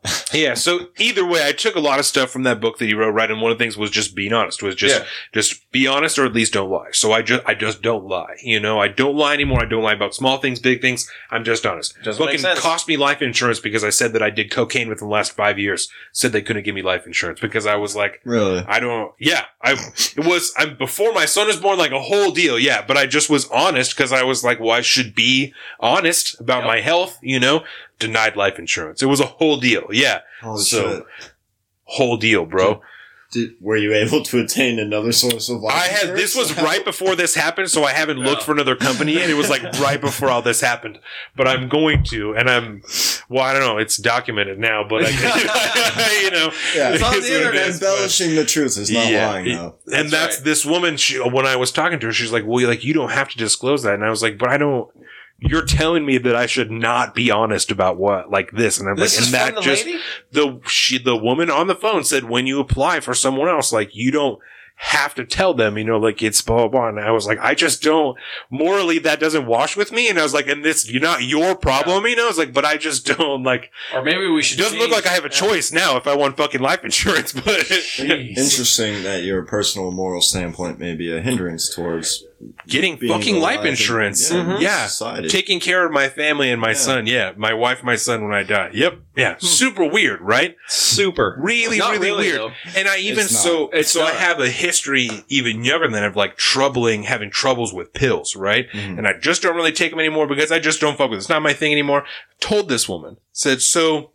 Because she, because she said to me, she said like pills and like marijuana, she's like those things they just raise your premium. You know, I said so mm. what you're saying to me, right? I said because I'm a white man in America. I said so like statistically, I am more likely to become addicted to pills than I am to cocaine. I said, especially if I already have had troubles in the past. I said, so even though I'm more likely to become addicted to pills and therefore die from my addiction to pills, if I was doing that, all that's going to do is raise my premiums. But because I have done cocaine long ago, I'm completely denied. And she said, well, it's really because so many people are doing them. You know, she said, so, yeah, yep. drugs, drugs, mental health, all, all these Yep. things are stigmatized in Yep. our society. Yeah. So even 100%. even though statistically they're more likely to pay out because of my pill usage in the past, it's the cocaine usage that it has no chance of occurring any longer. That's what denies me life insurance. Yeah. Isn't 'cause, I that mean, interesting? Cocaine is comparative to whatever type of pills. I'm assuming some type of opiate. Oxys, dog. Yeah, Yeah. oxys, opioids, extremely addictive. The- Super addictive. yeah, I mean, ridiculous. Yeah. So, Weird. but cocaine, you could be like, multiple people. ah, you just you could be like, okay, I had a good time, and Yeah. You know what I'm done. saying? Just a little Yeah. bit of sugar. yeah. Isn't that interesting? There's a dude down at the Verizon store. I swear to God, um, that has one of them, and it's probably just a decorative thing because some people in certain walks of life decide that's a thing. But the old school '80s Coke nail on the pinky, they got a little Oh, scoop, that's. Ah. gross but funny. right? Well, he probably doesn't have it. Uh, he probably doesn't fun. have it. Yeah, he Well, probably has He it probably for does it for a coke now. See, Yeah. I kind of feel like maybe this is just too much of a benefit of the doubt, but maybe that's just due to where he lives, the people he hangs out with. It's one of those like, you know, he's a little cooler if he does it, or he, you know, he gives him a little bit more In- cred, or who In knows, my maybe? experience, maybe. in my experience in the field, people don't generally Have a coke do things like it. that just for fun. You know, usually if you got something like that, it's Dude. because like for a reason. It You is 2020. There are like What? 900 vendors now. I'm not going to make assumptions that a dude's It's- doing coke. It's just really obvious that not enough people have offered Colin drugs. this is true. I'm willing to accept uh, certain, all right. certain conditions. That's all right. That's really funny. Like you want to talk That's DMT hilarious. or mushrooms, we'll talk. But I don't, I'm not into like So, heroin. I Booger will- sugar, I would. Feel, I've had a heart attack in my life, and I have some adrenaline problems. I don't feel like cocaine would be a smart additive to Aminos my. are enough for you. yeah, aminos are good. Yeah. I'm good with caffeine and aminos Well- and nicotine. That's fine. I'll eat mushrooms with you anytime you want to eat Anytime. mushrooms. We're gonna go to Colorado real soon. Um, we don't have to go to Colorado to get mushrooms, Colin. We live in Washington. Don't this is the home don't be mushrooms. ridiculous. Uh, Um, was it Terence McKenna from here? I have no idea, but there's a lot of mushrooms here. You don't have You to know go to another McKenna state. is? Yeah, I don't think he's from Washington. I think he's from Cali. Cali. Yeah. It's definitely, but it's still Northern California, Oregon, Washington, parts of Idaho, that Montana-ish, that kind of you know northwestern region is like the perfect environment for Yeah. fungi. So I just kind of make sure, I just kind of assume, you know, we had cows growing up. I'm sure there was freaking psilocybin mushrooms growing because I know there was mushrooms growing out of them cow pies when I was a kid. I just didn't know what they were. I can tell you, um, We used to just use them to lose traction in our go kart when we were kids, so we could roll it, test out the roll Gross. cage. Some uh, some cubensis. Yeah. Some cows. yeah, I'll, I'll tell you for sure. Um, when I was a kid, I ate a lot of mushrooms that I probably shouldn't have ate. That like friends found in the woods. Most of them get you fucked up at least a little. you know, like they'll that'll, and that's not. You shouldn't do that. It's No. really bad. But I watched the movie once. but where it's a guy that did that simple. the is kind of what I'm saying. It, certainly, it can be that simple to die too. But I, what I, my re, my point is, Yes. is that they're prevalent enough that you don't need to go to another state. You Very can, well. in our very own county, you can. Oh yeah, Almost that reminds me. The western half of the United States. Yeah, Yeah. bro, everywhere Anywhere it's in where the it's world kind of you can get humid, right? Yeah, al- Yeah. almost everywhere. People grow them too in their house. That's a thing. Like in like tubs and shit. That's a whole thing. Yeah, because you It's don't. an need- industry, you bro. don't really Really need light to to grow grow. mushrooms. No. You throw My 'em in grandpa used to trash own a bag. mushroom farm. I saw. I went this there once is as a kid. Off topic as fuck, but I saw once on That's on what we do. Vice um, that there was like a person. I don't remember what show it was, but they used to just go to different people's houses that were making drugs and shit, and they all had masks on. you Oh know? yeah. And um, this dude had just tubs and tubs and tubs of mushrooms in different phases in a storage thing in one room in his house. And yeah, and he was like, "These ones are this, and these Oh, ones are this, and these ones are this, all in different heights and shit. Have you Shit drying and fucking. Have you listened to those episodes Rogan with the mushroom guy? Oh yeah, bro. And, Dude, uh, That dude's the- got me convinced. Mushrooms are the key. dude or whatever his I can't remember his name. Hamilton yeah, Morris. He wore that. Uh, he the first episode he was on, he wore a hat made out of like some kind of mushroom, Yeah, and it, yeah, he's super Yeah. interesting. it's like a Paul Stamets. Is that what his name is? Or is that a different probably. guy? I'm gonna have to look it up now. You're gonna make me look this up. I, I It's ain't like my own Hamilton. Jamie, it's bro. like Hamilton somewhere. He does all the thing with the vice. Is that who you're talking Hamilton Morris um, does a thing on there, and that might have been his show that I was watching. He does. Paul Stamets. He does a, Yeah. a pharmacopoeia. Right, of, right. of drugs. Yeah, so it probably was that show that I was watching if he's talking to those people. He does all manner of them. I used to watch that shit all the time. But yeah. Thanks to that guy, I'm super into mushrooms now. That Yeah. Four Sigmatic company that makes all them mushroom drinks. I Yeah. dude, I go through They make those. mushroom drinks. Um, like for grab nootropics, like for your brain and stuff, not to get you Oh, out. There's some. Yeah, it's a, Yeah. yeah, yeah. Okay, And and, the, and not even like like the Four Sigmatic stuff is all about like just brain health and um yeah Mm. eugenics. Yeah, nootropics, bro. Nootropics. There you go. Yeah. Stuff that helps regrow neurons and grow new neurons and free stuff like that. radicals, things, things of that Yeah, nature. And your, we're talking your like- cells. chaga mushrooms, lion mane, which grows naturally in the Olympic rainforest, by the way. Hmm. Um, Chickens you know, and that kind of hens stuff, and uh, yeah. morels. Like Tracy goes hunting for morels all Yeah. the time. I know a lot of people that Trace. Bowles is a morel king, bro. He knows all the spots. But I am so gun shy about any kind of mushroom because there's some I've seen too Oh, many I mean, specials, morels are man. morels are pretty straight up. I think. I mean, yeah, they're pretty they definitely have a look like a different tree shape. You know, they're, You yeah. remember Mike? The, yeah, yeah, my predecessor. He goes shrooming all the time. Yeah. Whenever he does, he just brings talk me to some. Tracy, bro. Tracy will show you spots. Tracy is- just be out there with his dog. Trace balls? and shit. Yeah, Ooh. just out there of, with his Man, dog. Just give me Yeah. some good yes, shrooms for Tracy, my diet. Tracy, yeah, just takes out his, his dog Blue and just go walking out in the woods and shit. And he's we'll say that is a cool ass dog. Dude, when he's Blue's in there on the awesome weekends, dog. he's a good dog. yeah, Blue's a great dog. Yeah. We used to work together, FYI, if you didn't know. So we know a lot of the same people. Yeah, Blue's You great. told me a little bit. Okay. I don't So, in closing, on Indeed. Joe Biden. Um, No, no, no. I have I've oh, what you got? more All right. Joe Biden Oh. news. That was what we had initially wanted to talk about was the Tara Reade allegations, all this good stuff. Now, Yes. but that is now a complete fallacy.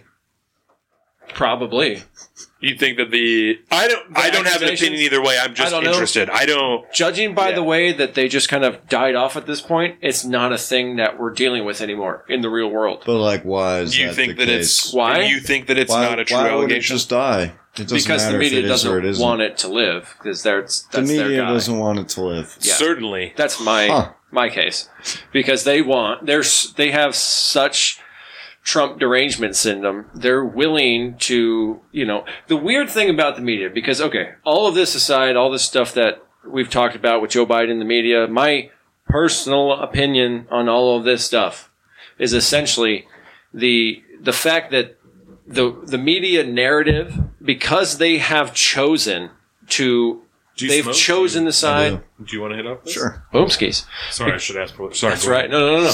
The the what we think of as like the mainstream media now, like the media itself, they have chosen the side in the culture war, and they've chosen the side of intersectionality, Yeah. right?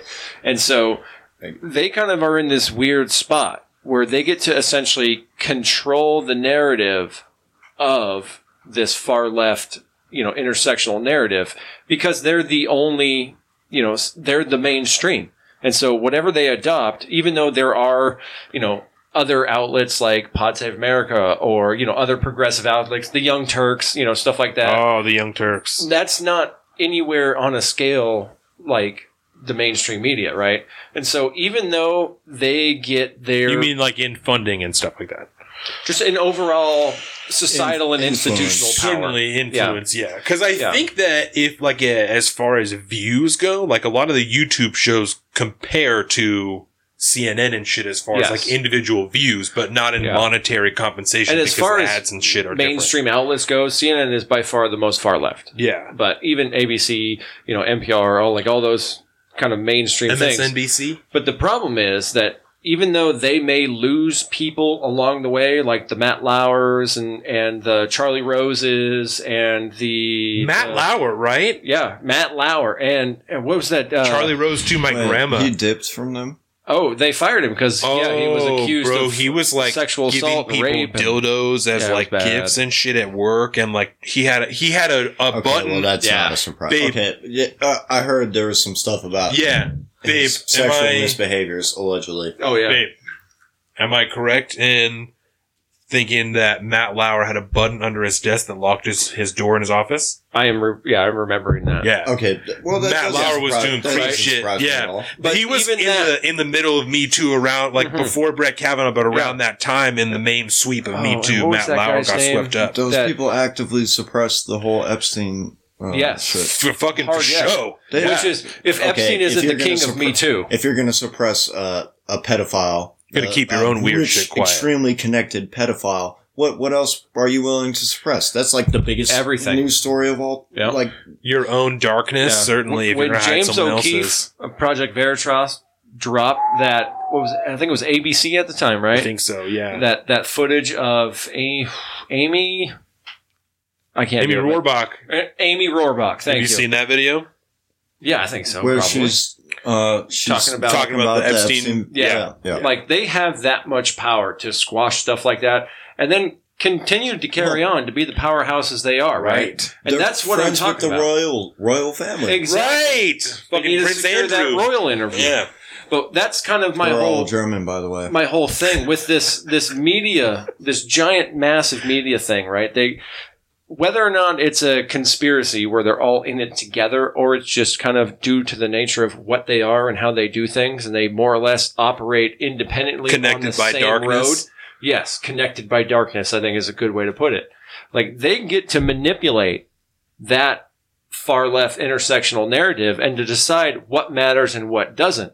And so when we get to a point with this Tara Reade situation where this is something that just needs to go away, it the reason it didn't go away right off the bat, or it just the reason it came to light to begin with is because they didn't have the power to squash it now because things like the videos that come out during the riots that we're seeing all this happen to come out via social media and it becomes a news story. This wasn't a Well, news story presented to us by the mainstream. And I would- Reade came out on her own. I would Well, add that Donald Trump's media presence is pretty has is fairly influential. Not so strong as the mainstream media, but the presence that he carries because he bolstered the shit out of that Tara Reade story. Him and everyone who loves Donald Trump Oh, were yeah, trying yeah, to boost that thing as much as they could, and I think that that plays a uh-huh. factor in that. That he's like, nah, fuck that. We're gonna put this shit out there, and everyone was Yep. trying to put it out there. You know what I'm But saying? But ultimately, On that side, I mean, everyone's nobody's talking. about it anymore. Certainly, because know, they yeah. have chose that this is something that they just needs to go away, Well- and so they get to do that. And so Yeah. All them people like about- Me Too's and stuff don't. It doesn't matter anymore because the media narrative decides that that doesn't belong in that category. We don't need to talk about it because of whatever reasons they have to do that and move on. And it's just a really interesting point. I didn't mean to like squash over No. what no, you were no, talking about. But that's my. I just feel like that that institutional corruption within the mainstream media, or what we dub as the mainstream media. But the problem is, it's not necessarily an institution because it's multiple different entities, right. but they're all going the same direction. So it's weird, and you can't necessarily tackle it right away. Yeah. But that's part of the problem, and that's why I think Tara Reade disappeared, What do you just think? like Epstein. Yeah. What do you? Oh, I think you. I think you're like really close to it. You're like to what to what I think is the truth. Anyways. Yeah.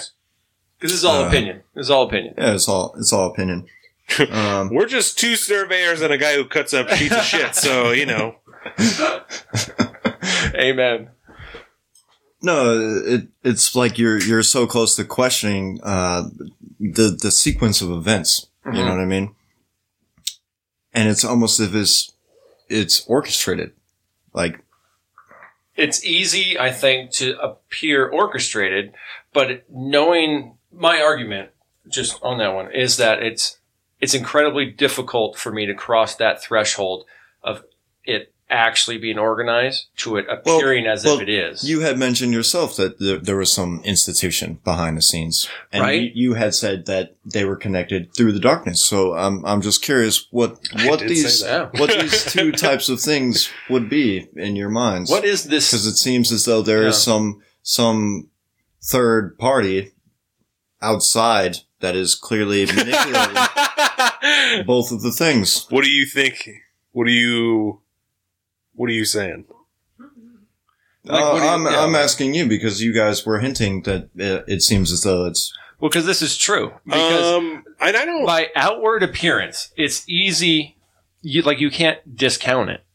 yeah. You can't discount it because Can't what are the coincidences? What though? That's what I'm Exactly. saying. But I'm, Some- I'm trying to get you. there's to a sub- Yes. And I like this guy. is- it's the sublayer that what I'm talking about, like right when I was talking about these different media do you think just like a societal level almost like No. that they just operate on the same? maybe that's a possibility, Mhm. right? That would be, I think, to me, like a benefit of the doubt type of thing, where you remove all of, you know, if you just put your trust in people and you assume that there's not a bunch of malicious shit happening in the background, you can kind of say, well, there's possibilities that it is all just coincidence that that's what they're doing. But if, Okay, well- if you're making a stretch to say that it's all coincidence, it's also just as open that there could be something could be pulling the strings in the background. This is a great podcast we're doing. Well, so, the problem is, is you can't disprove it. So let me postulate disprove either of because Yeah, and So- the motives of those multi those media companies have been dark for a well, very well, long you time. You had hinted on the motive previously. You were like, "Oh, it seems as though it's seem it's Why are they all it's, going down it's that going path? away from this thing, uh, this Me Too movement, this huge, Mhm. this huge promulgated ideology in uh, in our Western American privileged society that's replete through like everyone talks, but it's it's everywhere, and it it's the narrative got switched like instantly, It just disappeared. and then it's gone, and it's gone, and it should And even with the full thing. power of like the Trump machine going, it still disappeared. all, all the people who are like, you know, Trump is racist and, you know, he, he, he's never said a 100%. I'm, I'm not even a fan of, uh, Donald Trump. I'm just going to say that. But like, he, he hasn't said anything extremely outwardly racist directly. Okay, he said, okay, these are shithole countries. Maybe that's his fucking opinion. Said You know some I mean? shitty stuff. He said yeah. some. He's just a he bad said some fucked up things. He never said something outwardly racist, in my opinion. But what was it? Two days ago, fucking Biden was talking to Charlemagne oh, on yes. an interview, and he's like, "If you're if you're voting if you're voting for Trump, then you're not Yeah, black." black. Ha- Yeah. Okay, No well- good. Well, well, why is a white man telling a black person about his blackness? Exactly. What- but th- Yeah. and this is this whole platform that they're supposedly running against, and not the racism, and Have you seen it it? doesn't make sense. I at have all. seen it, and I also thought it was interesting. I think that I was watching Ben Shapiro, and he had like a small compilation of different people on like left media, like mainstream Mhm. media, that were like, you know, his apology is good. Like, you know, we're just gonna like move on. And like, that Justified. seems really Justified. weird. Like, I don't. Justified. Far be it from me to tell any black person how they should feel about what he said, but that seems really weird. That it's like,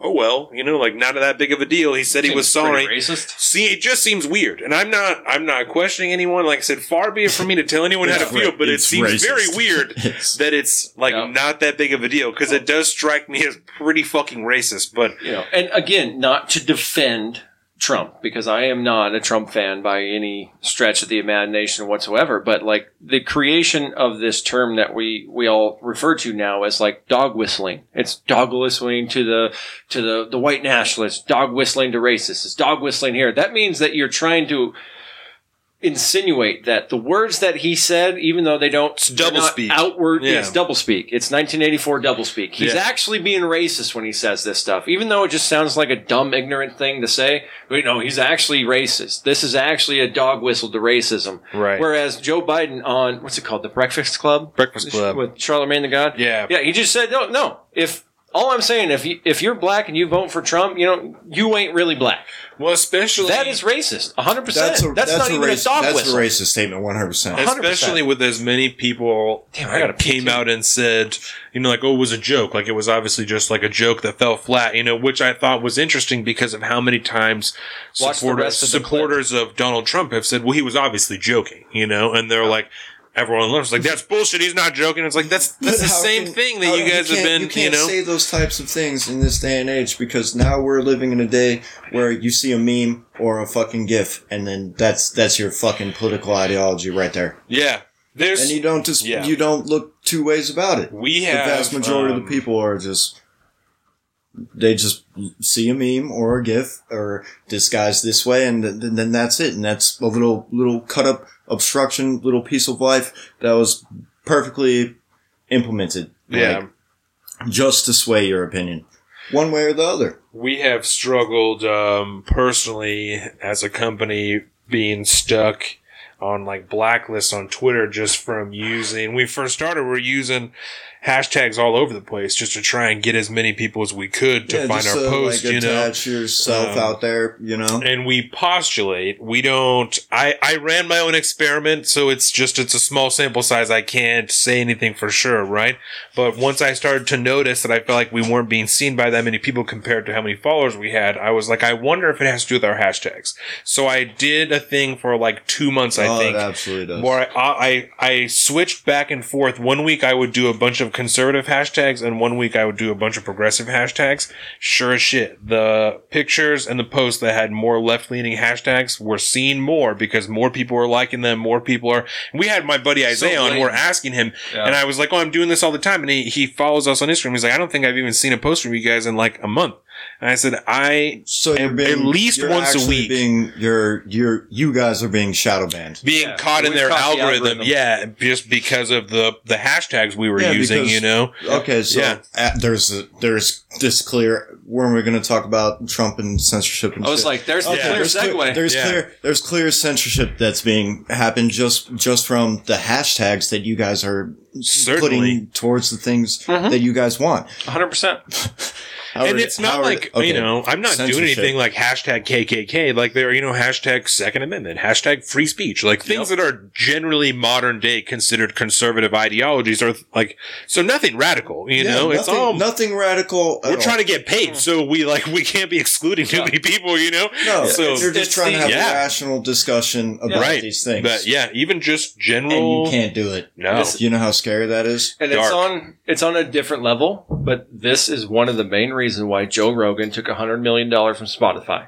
it's because if you've if you listen to him rather religiously like i do you listen and watch his show like you know the problems he over on the last few and- months like he has had so many problems with youtube like he won't show any clips of anything on my show anymore no and No, he can't because he can't he, do it. he loses anymore. all of his take revenue them down yeah Yep. Or they'll Gone. take the videos down and they have to try and repost them and stuff and it's Yep. like a whole yeah Why, and then why, take the why stream couldn't down and Joe shit. Rogan just have JoeRogan.com and do his own goddamn podcast, his own He 4K could, video stream? but he's not going to get a hundred million dollar you know he Yeah. won't. He won't get the platform. When it would cost him a bunch of money, he would have to pay for all those servers and shit to handle all that traffic. It Yeah, would. that's true. He'd have to. No, I don't. I don't think that's. I don't. It- Think, it- I don't thi- think it would the be a internet's bad gotten to the monetary point thing. that you can just you can just release something and it's the cloud and Yeah. motherfuckers will host it on their server for a little bit or whatever. You know what I mean? yeah, part you could probably you don't gotta have that host tangible asset of a server. Yeah, you could probably get people to gang host it. That's Well- probably true. Well, you know what? That's I- how it. That's how it should be. the real that's just a very new. I I didn't even think about that. So that's Oh, yeah. probably just a very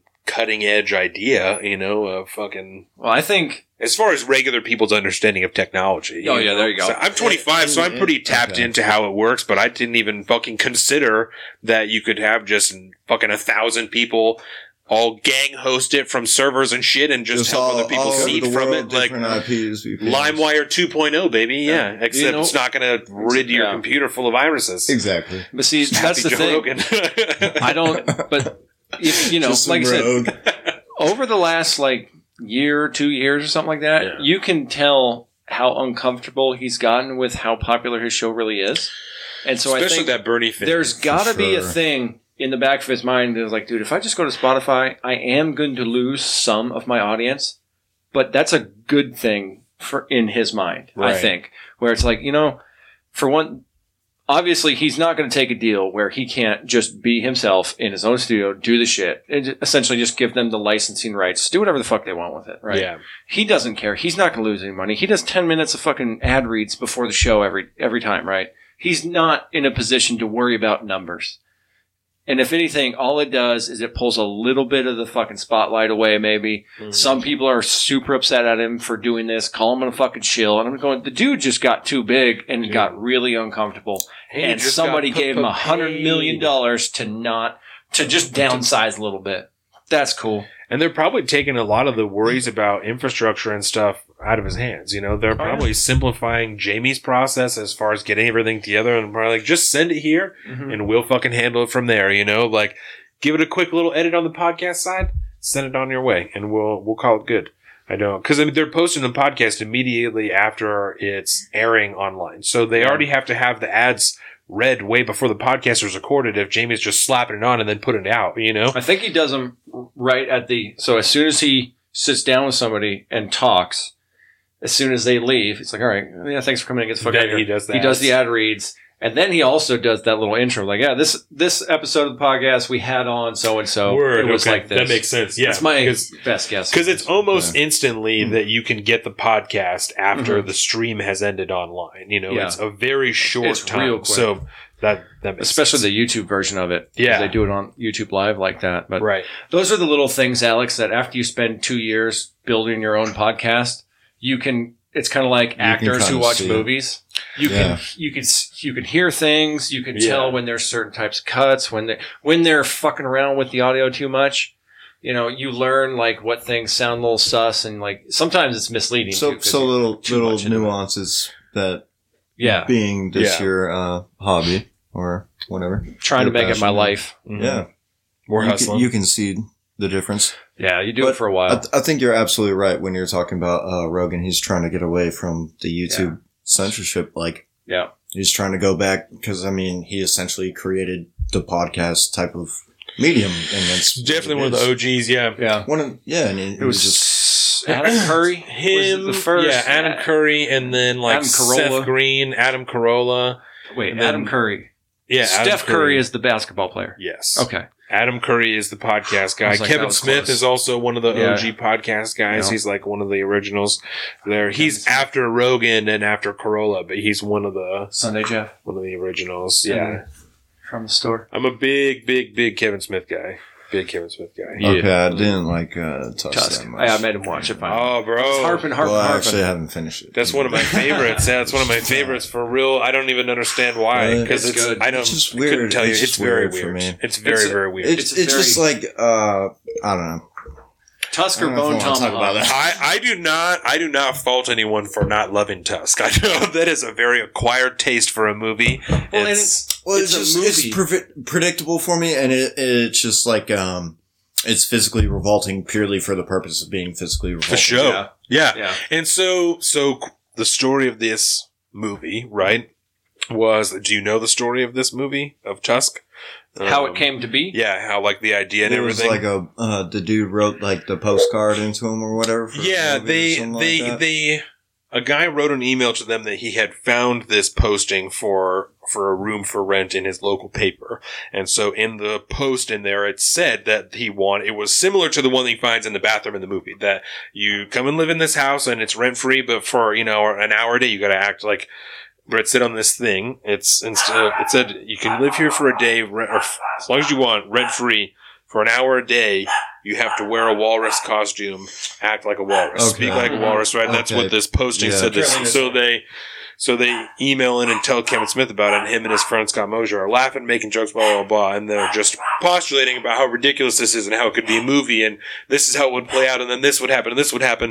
And, Uh-huh. Like they're making jokes, like, "Oh, we have to. Someone needs to make this movie. Someone needs to make a movie." And eventually, he just makes it into a movie. And Yeah. so it's totally contrived from a, just a A single fucked up, episode. weird conversation. Yeah, that they had on one podcast. So it's, I totally for the purpose of being fucked up. Yeah, but Interesting. and I think they even call out what episode that it was on at the end. Of The the, movie, Walrus and the credits, Carpenter. Right?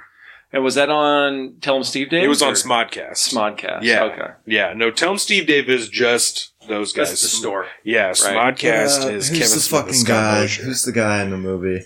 Uh, Justin. Justin Long? Long. Mhm. Man, is he, he's getting typecast. I actually think he's a pretty good actor, but he's Yeah. getting really Yes. typecast into the really anxious dude, like Yeah. really fucking neurotic, trying to get shit done. You know what I mean? And I'm like, Yeah. he's, I mean, He it's good. He's good. good. It's good. He's doing movies and stuff, but I think uh, he's in uh, he's in some little Netflix uh, short documentary right Mm. now. Was it As, a Jason gangster. Long? Justin Long. Justin Long. Yeah. He was in like uh, shenanigans and then was gone. I don't know. Live Free, Oh Die yeah, Hard. that was a good movie. Waiting. Yeah. Yeah. that's a good one. I like that shit. Who was he in That Live Free was Die Hard? I forget about that. He was like uh He was like a boyfriend or something like that. Like He's one of the maybe- main characters in Live Free Yeah. Die Hard. That's also a Kevin Smith directed movie. He's the coder. the coder. Of course, he's the coder. See, Yeah, there's there you go. typecast right there. He was in Accepted, Some like some girl's boyfriend. Galaxy really Quest, Yeah, he's the young shit. nerd in Galaxy Quest. It's the Um, Jay and Silent Bob reboot. he's also in Oh, he Zack does. and Miri Make a Porno, which is also a Kevin Smith directed movie. He plays Yeah, okay. Brandon that's- St. That's a Randy. really good movie. That's So got he's to a part of that club. Oh, dude, Brandon St. Randy. That's got to be one of the best roles he's ever done. Brandon St. Randy. Oh my god, That's true. That's Dude. so. so Over the top. good. He did three episodes of Drunk History. Apparently, Yeah. he was in three of them. Yeah, yeah, that's a Damn. great show. But I didn't finish. Uh, yeah, no, go didn't- ahead. I Sorry. didn't, I didn't finish uh, Tusk. Uh, how's it? Oh. he like kills him or something. I'm, so I'm assuming he yeah. kills. So in the end of Tusk, he does. So in the end of Tusk, um, the old guy, whatever the fuck his name is in real life, Perfectly cast, by the way. he okay, dons he was super great in it. He was yeah, great. Michael Yeah. Parks. That's what his name is. Um, so he dons his own walrus suit. Yeah. And they fight to the death. He says that Mr. Tusk needs they have to fight to the death, right? Maybe I should have It's finished so it. Yeah. The two wall. So, so, do you want me to stop or do you want me No, to keep going, keep okay, going. so they fight to the death, right? Spoiler alert. After Justin Long has killed Michael Parks, he has gone so deep mentally that he has he is a walrus. He cannot turn back into Okay, human, so right? he just so, got finally broken. so they take him Fuck. and at That's the end of the fuck. movie, he's living in a zoo. in a small enclosure, right? Where his girlfriend and fucking, what's his face with the baby face? Haley Joel Osment, right? Yep. Haley Joel Osment and Justin Long's girlfriend are going to the zoo. They have this fish and it's just them and they have like this newspaper and they get to the edge of this thing, unwraps this fish. Wallace! and she throws this fish out and he comes out. He comes out of this little igloo thing. Yep. And he eats this fucking fish and they're just bawling. They're just crying. That's Sad music up. comes on. It ends. The That's camera fades. fade. up. It's Oh, rough. Dark, man. bro. Finish that movie. Dark. That's a fucked up Yeah. ending. Dark as fuck. Yeah. I'm gonna go unlock these dogs and ah. Peace home. I would have blasted him. Auto Put blast. him, put him out, Dude, put him out of his it's misery. yeah, yeah. I think that Seriously. I think there's a moment um, where they consider it um, because they go in there with the inspector in that movie, the detective. That's Johnny Depp. You know that The detective in that in Tusk- Tusk is Johnny Depp. Oh shit, really? Yeah, in mad prosthetics and makeup. Oh, what's up, buddy? Yeah, um, and then the two girls that work in. Oh. The two girls that work in the gas station that he goes to are. Hey, Yodi, come on, dude. Are Johnny Depp's daughter and Kevin Smith's daughter. Dude, what's up, buddy? Yeah, What's what are you doing, on, man? You chill with me all the time, dude. What's yeah, going on? what are you being so sassy about? Hey.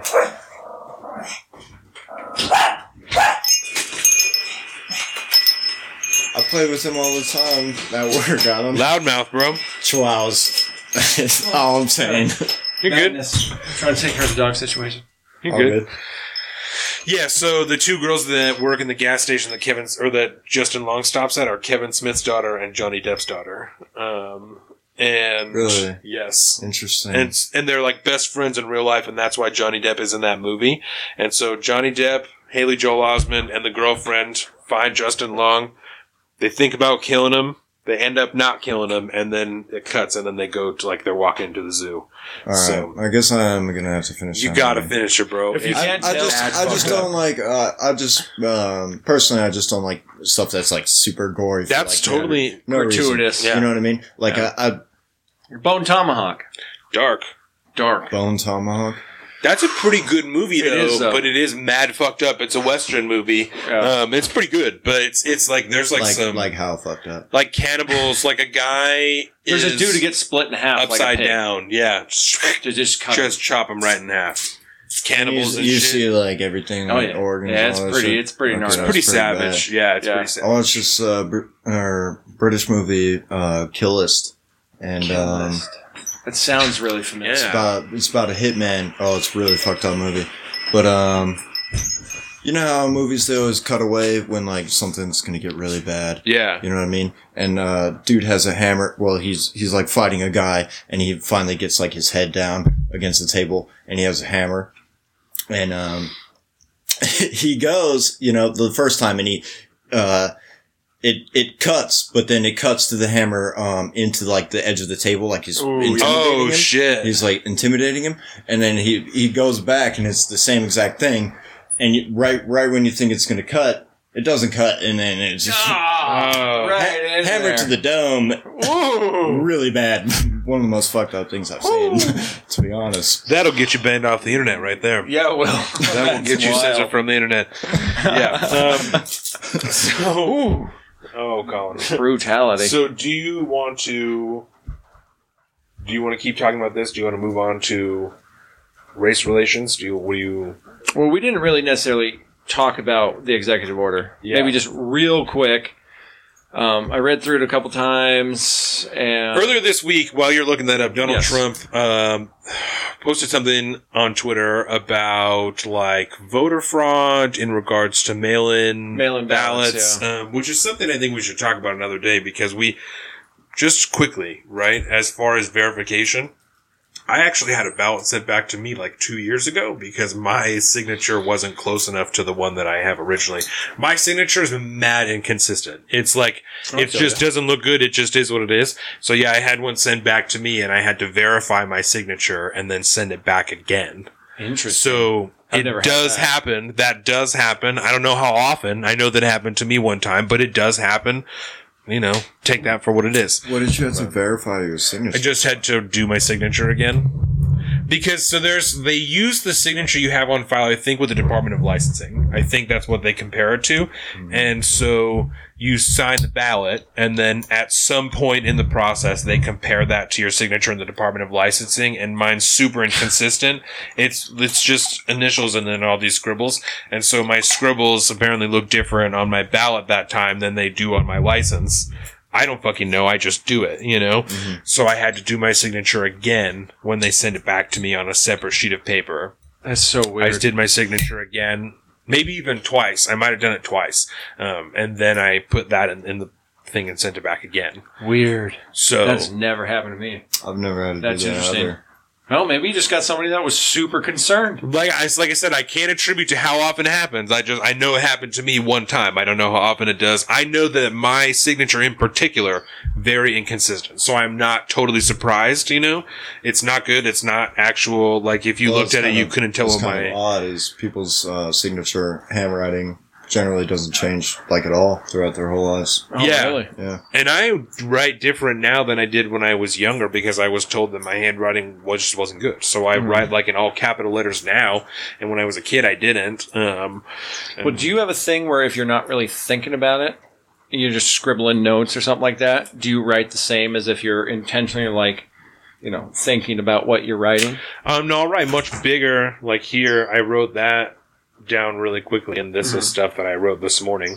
You Man, know, that's still pretty consistently. I So- mean, compared to like my chicken scratch, that's pretty good. yeah, I could read like, that shit. yeah, I wrote that's just Brett K. I wrote that down just so I remember to do those episodes. But yeah, mm-hmm. these are all notes like that I wrote down this morning when I was watching the news and stuff. This is all Wild. stuff from work, so this is a little more quickly too. But it's also with like a bigger pen than mm-hmm. when this is. So I'm like jealous. That's pretty don't know. nice. That's It's pretty really nice. small, I too. have absolutely terrible So, handwriting. thank you. it's- And then, like it, that's part of my profession is to have Yeah. good handwriting, and I don't. It's one of the struggles everybody has to work with in that industry. So do you have the executive order there? Oh yeah. All right, what you got? So the executive order that was signed on Friday by the President Trump essentially does, uh, I think, three or four different things. Okay. And it's targeted toward that bill we reference in the. Oh, right. Sorry, because I didn't pre-show. even finish. He tweeted something about mail-in ballots, and they Oh, put yes. they put a fact check on the bottom of his tweet And that, that, said, that you was know, not- if you want cool. more information about this and this and this, look here. yeah. And that, I think, is what really triggered all this. Because he's been he at was not war- happy about that. He's been at war with social media for a while. We right? lies all the time. Homeboy lies all the time, All the time. like and- all the time, like every day. I mean, yeah, I would challenge you to Yeah. find a day where he doesn't say some kind of lie at some point. But Okay, so executive order. Yeah. So, anyways, this all comes out, and it's targeting a section of the Communi- Communications Decency Act, Section 230, which, you know, in broad strokes, You know. speaks to. And we've talked about this before. We Yeah. talked about uh, net neutrality and stuff like that. Yeah. Um, but what it does, it provides kind of a uh, a shield against liability for online platforms that offer essentially, you know, this is a a publishing platform for you to do whatever you want to do. We have our rules that you have to abide by because this is our platform, but we are not an editorial outlet like that of, say, Daily Wire or They're not a publisher. the. Daily Sun. Yeah. Yeah. They're not a publisher. They do not have editorial control over what goes on. But the president's assumption or his assertion is that we need to beef up section 230 of that act to include essentially what social media has brought into this you know the stuff we were alluding to earlier about shadow banning and stuff getting caught in algorithms. They have to disclose they would have to disclose all these different things and they would have to they would open themselves up to legal liability and so essentially I don't he's calling because he can't he can't pass a law like this right? Right. so what he's doing is he's calling on various departments of his administration to prevent prevent or present a proposal to the FCC and the FTC, the Federal Trade Commission, to create these these laws and these regulations. They won't be laws; they'll be regulations. And we should clarify that because there's a lot of people, many adults, many children, many everybody that are under the impression that an executive order is a law. Yes. And the moment that Donald Trump signs it, you can't do that anymore, and now it is what it is. Um, so an executive, like you said, an exec, he can't just make a law himself. He does. Yeah. He's not. He's not even the legislative branch. Doesn't get to write law. He can like work with people, have a law crafted, shit like that. But Mm-hmm. as far as it's an executive order, is he is formally requesting that something be done. You know, Or he's demanding demanding is probably He's- yeah, better. He is demanding that departments under his authority take Yes. such action, and is here, like it says, within 60 days. The Secretary of Commerce, the attorney, you know, working with the Attorney General, the National Telecommunications Infrastructure Administration, the NTIA, along with the Federal Communications, FCC, and the FTC to present these regulations essentially to Congress. They need to do some research, get some reports about trying to determine the facts on the ground of what these algorithms and what these shadow banning things are doing, what kind of narratives are being suppressed, who's being suppressed, this whole nine yards, and then essentially put it up to the FCC so that they can create regulations or recommend them to Congress to become statute, which they would include in this bill. And in the executive order, they lay out five specific points that they want to add to that section 230. So he's essentially asking his department to come up with recommendations to Congress to add these to section 230 what are and they things? they increase scrutiny over user ba- user based on the other users that choose to follow or their interactions with those who they follow. So essentially, you can't be if you have a Twitter account and you got a bunch of white supremacist followers, followers, they can't pull you because of that. Word. It's not your fault, right? You know, it's essentially it's removing that the actual editorial control that we would think of for a newspaper, but on Yeah. a broad scale, like like we've seen happen with Twitter and Facebook and all, all intellectual legit dark censorship. web. People get painted into corners because Yes. of people that use their rhetoric as a key for something else. You know, Yeah, and Joe Rogan and shit like that. We've seen that type of stuff happen Oh, to yeah. people as simple as Joe. Yeah, they have one um, specifically looking at the algorithms. They have another one that um, you know com- differential policies allowing the otherwise per- impermissible behavior when commented by accounts associated with the CCP, so the Communist Chinese Party, because they have definitely infiltrated a lot into social media. Fuck the We've seen, I've seen it. I follow a couple people that are on the CCP in my account because they're always touting their new shit about their Belt Road projects and all that good stuff, right? Um, you know, and so it's stuff like that that's targeted in this executive order. Um, so we won't really know anything for a couple months about what it could be doing, but this is stuff that will be happening in the background over the next couple months. How does that sit with you? I'm, I'm mixed. I'm mixed about it Yeah, um, you know, my libertarian side is saying these are private companies; they get to do whatever they want. And then at the same time, you go, but the vast, I mean, all of was it the vast, vast majority of interaction that happens online happens on these platforms. But I'm not okay with the government coming in and saying how they have to run their businesses. yeah. I do also at the at the same time understand like Dave Rubin has been trying to launch a tech a, a tech company called locals.com for individual creators that have there's nothing nobody can touch them on there. It's their own website essentially and they, the only rules they're enforcing are the the the legal free speech laws and that's it. Otherwise, you can do whatever you want. yeah. And but the problem is for as big as those companies have gotten, you know, it's not necessarily a monopoly, but in in real life, you and I aren't going to be able to create a tech company that rivals Twitter and fucking Facebook. It's just never going to happen. So Not I'm in- like, not I'm in the way on it. now. Yeah, You know, I don't think this is a a problem you can necessarily solve with legislation.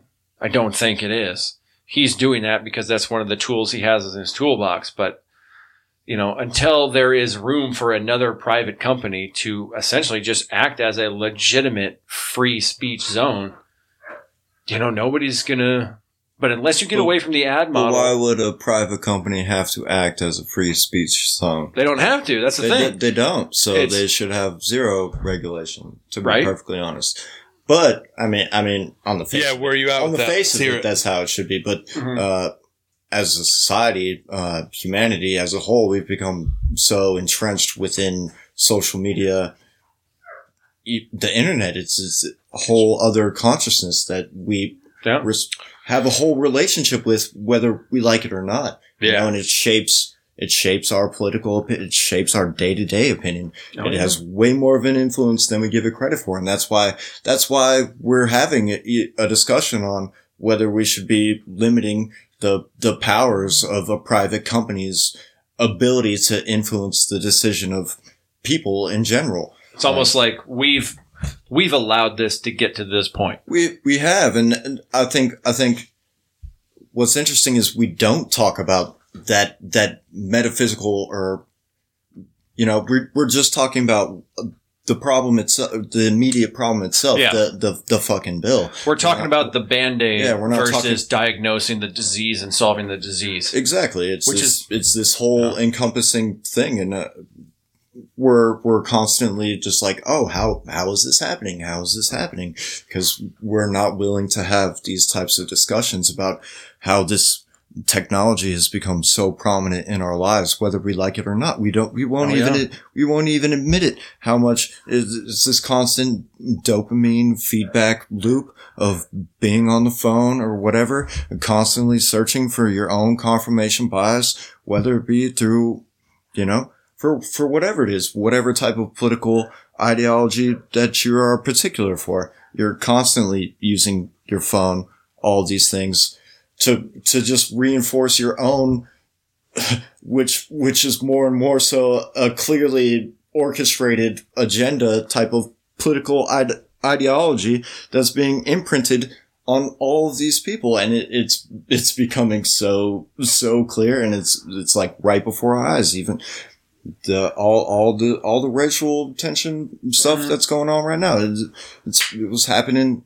instantaneously the whole thing with the the coronavirus the hong kong the, that's the revolution of our times um, the revolution of our times all the fanboys on the internet everybody was talking about that and now it's gone. Now, It's gone. now Hong Kong has zero autonomy. You know, New right, new Yep. bill you know how yeah, yeah. scary that is. Yeah. China just took Hong Kong like that. And Hong Kong was part thing. of the British, the British colonial Empire, imperialistic yeah. empire that fucking destroyed the whole world and all this shit, which is, uh, you know, It's a whole kind of. Yeah, kind of, kind of, but kind of not. You Yeah. know, yeah, but Yeah. that's just White history. people ruin everything, but Uh, also Yeah, Yeah. but you know, you know, kind of, you know. I mean, I don't know, whatever. That that is a whole nother fucking thing. But but now Hong Kong. Hong Kong is one hundred percent no longer free, and no one's even talking about that. Yeah. No one's even talking about that, and no one's even talking about. Nobody gives a fuck because they were they were just chilling in their homes this whole time with this coronavirus, and I, I got my little check, so I'm cool.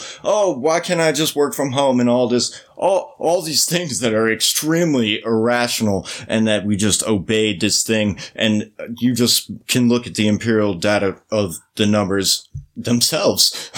It don't really make sense at a It certain makes, point. it makes zero sense how the whole world got locked down for nothing and now Hong Kong is It's no gone. longer free and now China has changed its official rhetoric on uh, Taiwan and Dude, And, Taiwan's going to be the big one because Taiwan is an actual U.S. Independent, ally, yeah.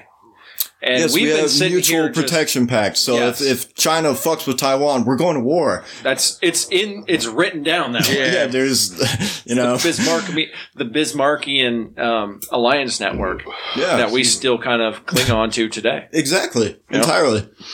But even though that kind of stuff exists, there's a part of me that goes, if China invaded Taiwan, Taiwan tomorrow, I don't think we'd do anything. I about don't it. think we would do anything. We'd just be like, nah, you know how, we're not how- into that anymore. Russia fucking annexed Crimea, and we were like, "Hey, don't do that. yeah, don't that's do not that. cool, Bad. dog. You can't just Bad. take shit back. Like that's you can't do that. Like that's not cool. You know."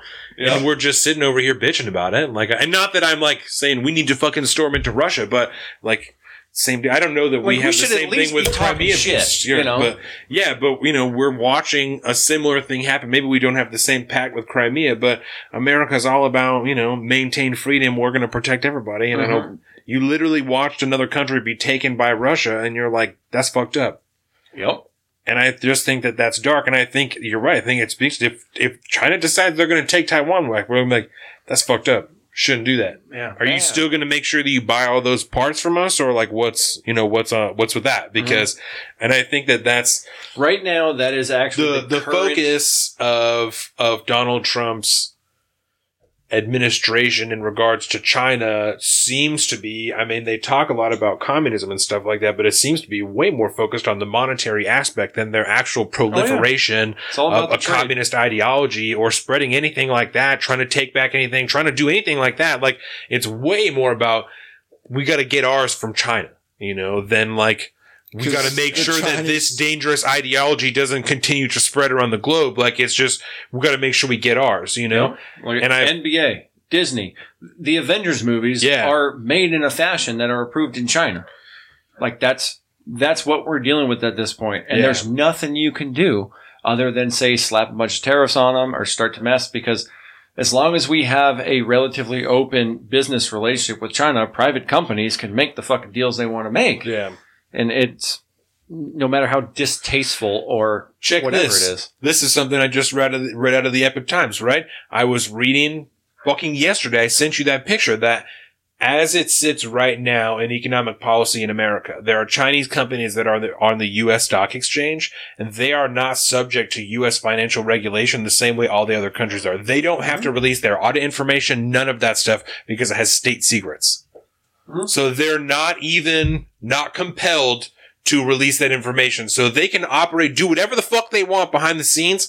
Doesn't matter as long as their money is flowing through our economy. Yeah. Well, I mean, they're Fucking totally- crazy. They're totally operating behind the scenes. Oh, well, certainly, and that that's that's what I'm saying. like Like, things with yeah. HSBC Bank and stuff. and, Oh, yeah. uh, things with the Panama. I mean, it's bro, in Africa, so much infrastructure in Africa has been bought up by China, and they're just like, we're just gonna mines and roads and uh, highways and South Africa in yeah, like here, and, we'll make um, this look super the good. reverse apartheid that's currently taking place.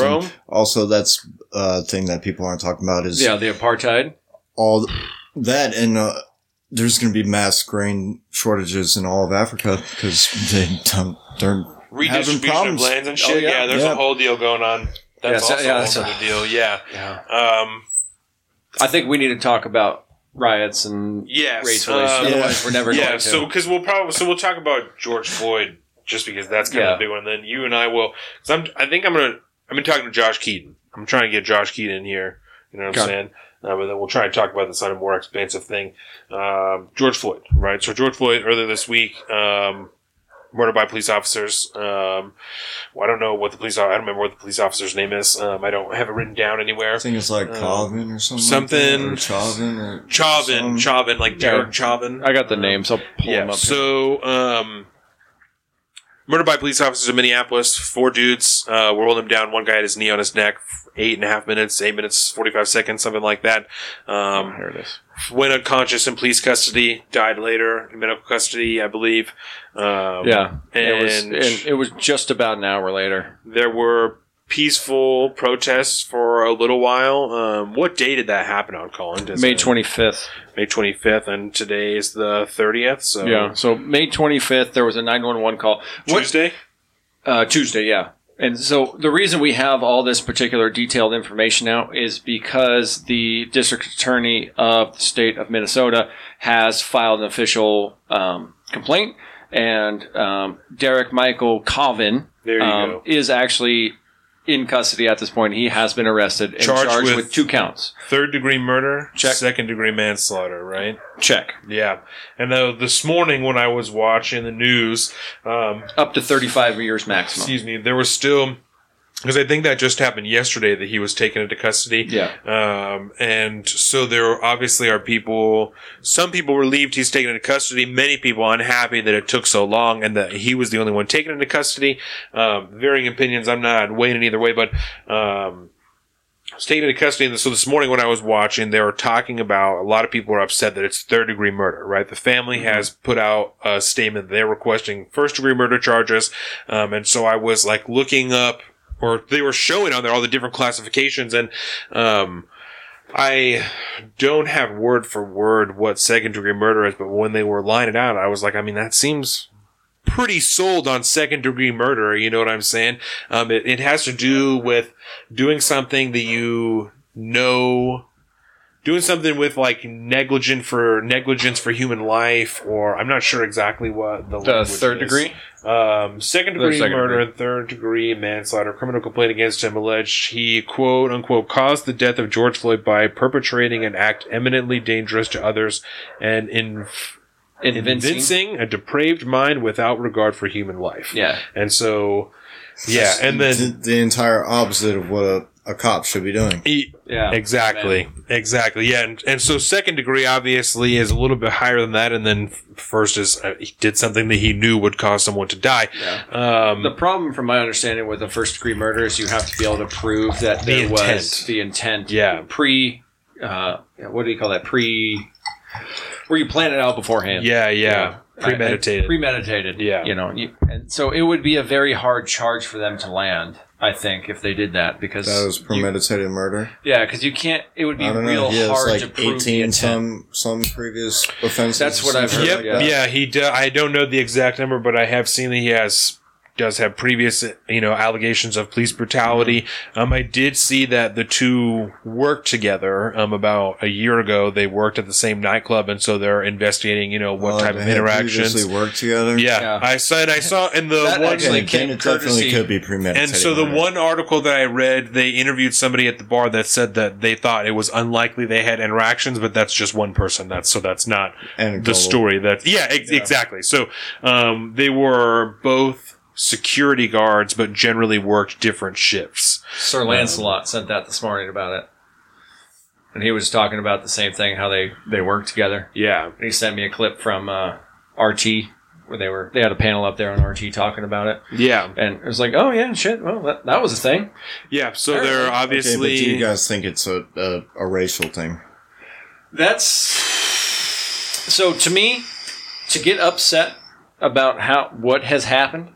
You don't even need to bring in race as a factor because I think people it- are being murdered by the police. Because I think it's broader. People than are being just murdered by the police. Just, Yes. pe- just people. Just it's people. not just people. if I had to, so the way that I, because I was on a fucking tweet storm this morning, right? Yes, you so the way that I I couldn't was, keep up. I think the best way that I put it was like this is I think right partially a symptom of the intense militarization of the police and I think that African Americans black people are a super easy target The because I, would- I wouldn't of say it's the the, war on militarization drugs of the police. um, the proliferation and the militarization of the police, I think. Um, and I think that black people are an extremely easy target because of the war on drugs, because of different things. Essentially the that- last, like, 60 different years. things that have been laid out systematically that they happen to suffer from disproportionately, you know? And, uh, and I think the war on drugs is a really big thing. One of the articles I was reading this morning was talking about no knock raids and like it, just the increase in no knock raids over the last like decade, I think, and so many of them are related to drugs, you know, in the drug war and stuff like that, and then just retrieve small amounts of drugs, you know, half ounces of pot and shit like that, a couple of pot plants, like things like that. That are there was just one one story in here about like a drug deal that happened on someone's front lawn who wasn't the drug dealer but had that drug dealer over at their house. And then there was mm-hmm. a raid later in that house. The cops no knocked. They tossed in a flashbang and it landed in this fucking play crib where there was a baby in it.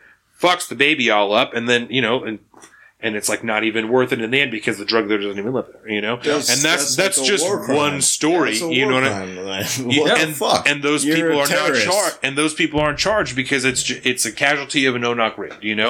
And I can't, I don't know if specific. I think those people were charged because the baby was involved. You know, it's Yeah. obviously more emotional, but there's more often than not, you know, casualties in no knock raids are not prosecuted because it's just something that happens along with the raid. If there's a reason for us to be there, then shit happens, you know, which is a, that's, and they're, these people specifically in this one that happened with, with the baby, they're using a Humvee that's purchased under a Pentagon program where police stations are getting excess and old military equipment that they're using for SWAT raids and no knock raids and shit, you know? Old military equipment. so- they have better military equipment. Yeah. Oh, and this is lot of times. this is right. I'm, I'm Yeah. this is they- just this particular They have particular that yeah. equipment minus the training, though. Abs- They and have so, almost no training. So that's why I talk about the militarization of the police force. You know, you have people who are not trained and are given equipment from the military and are told to use it in their everyday jobs and implementing it and don't know how to reasonably implement it and try and be safe, you know? Oh yeah. I don't know that the motherfuckers need Humvees anyway, you know, but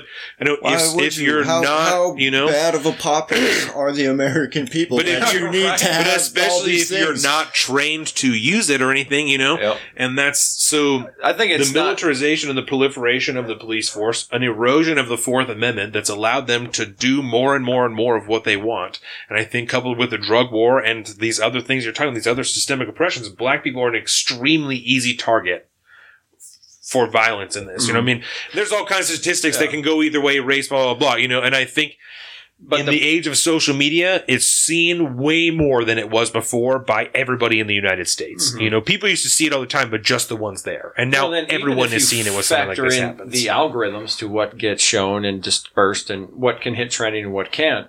You know, it's going to be more curtailed to that intersectional side than just the actual facts on the ground. by virtue of the company, I think is it's so disingenuous to the actual problem because the actual problem is not a race issue. It might be manifesting itself in a race issue, but the real problem, like you said, is that this modern day law enforcement institution that we have throughout the country has completely lost any and all purpose to what it was originally designed to do. yeah. You know, the old protect and serve. on the side of every fucking car, yeah. Yeah, it does not exist in real life anymore. The entire system has been corrupted to the point where I don't care if you have a million brand new cops that come in that are all great cops, upstanding individuals. I don't know if they can overthrow the system Yeah. because the system is is built within the legislation of whatever state or municipality they operate within. They just have to enforce the laws that are put on the books. Oregon is the only just to add to that, Oregon is the only state where no knock raids are illegal. And thank It's the God. only state. I just I can't illegal. imagine, especially when you look into the. We're not going to dive into it too much, but the Breonna Taylor situation, Yeah. where she was getting mail from an ex-boyfriend who was involved in a narcotics investigation, which led these cops to do a no-knock raid in the middle of the fucking night on her house. Her boyfriend, who thinks they're breaking in, gets his rifle out to defend their house, as Yep. he has a right to do, and is murdered by the fucking police, and so is she. Well, he's fine, Oh, he's fine. He's fine. She's right. He Oh, shot the he's cop. arrested Sorry. no, He's He was. arrested because he shot the cop. and he has been Yeah, released. The for charges have defending been his dropped. home. Yeah. Yeah. But the charges have been dropped now Yeah. because obviously Sorry. everything legally takes time to process, right? So yeah, he shot a cop in the leg, so he got locked up, but he has now been released and is now pushing her narrative forward, which is why again it's in As the he news. should. He got Absolutely. released though. Okay. Yeah. So Good. he is finally That's, been that's my released. bad. And it's taken a while. There's a lot of Not shit gonna lie. on. I'm getting hyped up. There is a lot of shit going on. That's the problem. But it's the same thing. This innocent person was murdered by a a s- state actor. Because of letters in the mail. Yes, which had nothing to do with that investigation. Everybody assigned to that that entire investigation, the judge that stamped the fucking warrant, they should all be fired. The judge should be recalled, and we need to get new new blood in there because obviously those people's mindset are tainted. Nobody thought to go. Hey, did anybody think to think like to maybe do some surveillance on the house even See to if he just lives here? to prove that he actually lives there? Yeah. And he's not just using like a million other, you know, millions of people probably in America use different mailing addresses Oh, to get yeah. fucking mail. Like that doesn't cross somebody's fucking mind, and you're an, you're a criminal investigator. You Check could write, You're gone. You could write down whatever type of Yeah, address on any number of parcels. Check Just a this. Zero big fan of the. PO box. for a while, my mom, my mom was doing weird odd jobs for people, right? Super strange lady.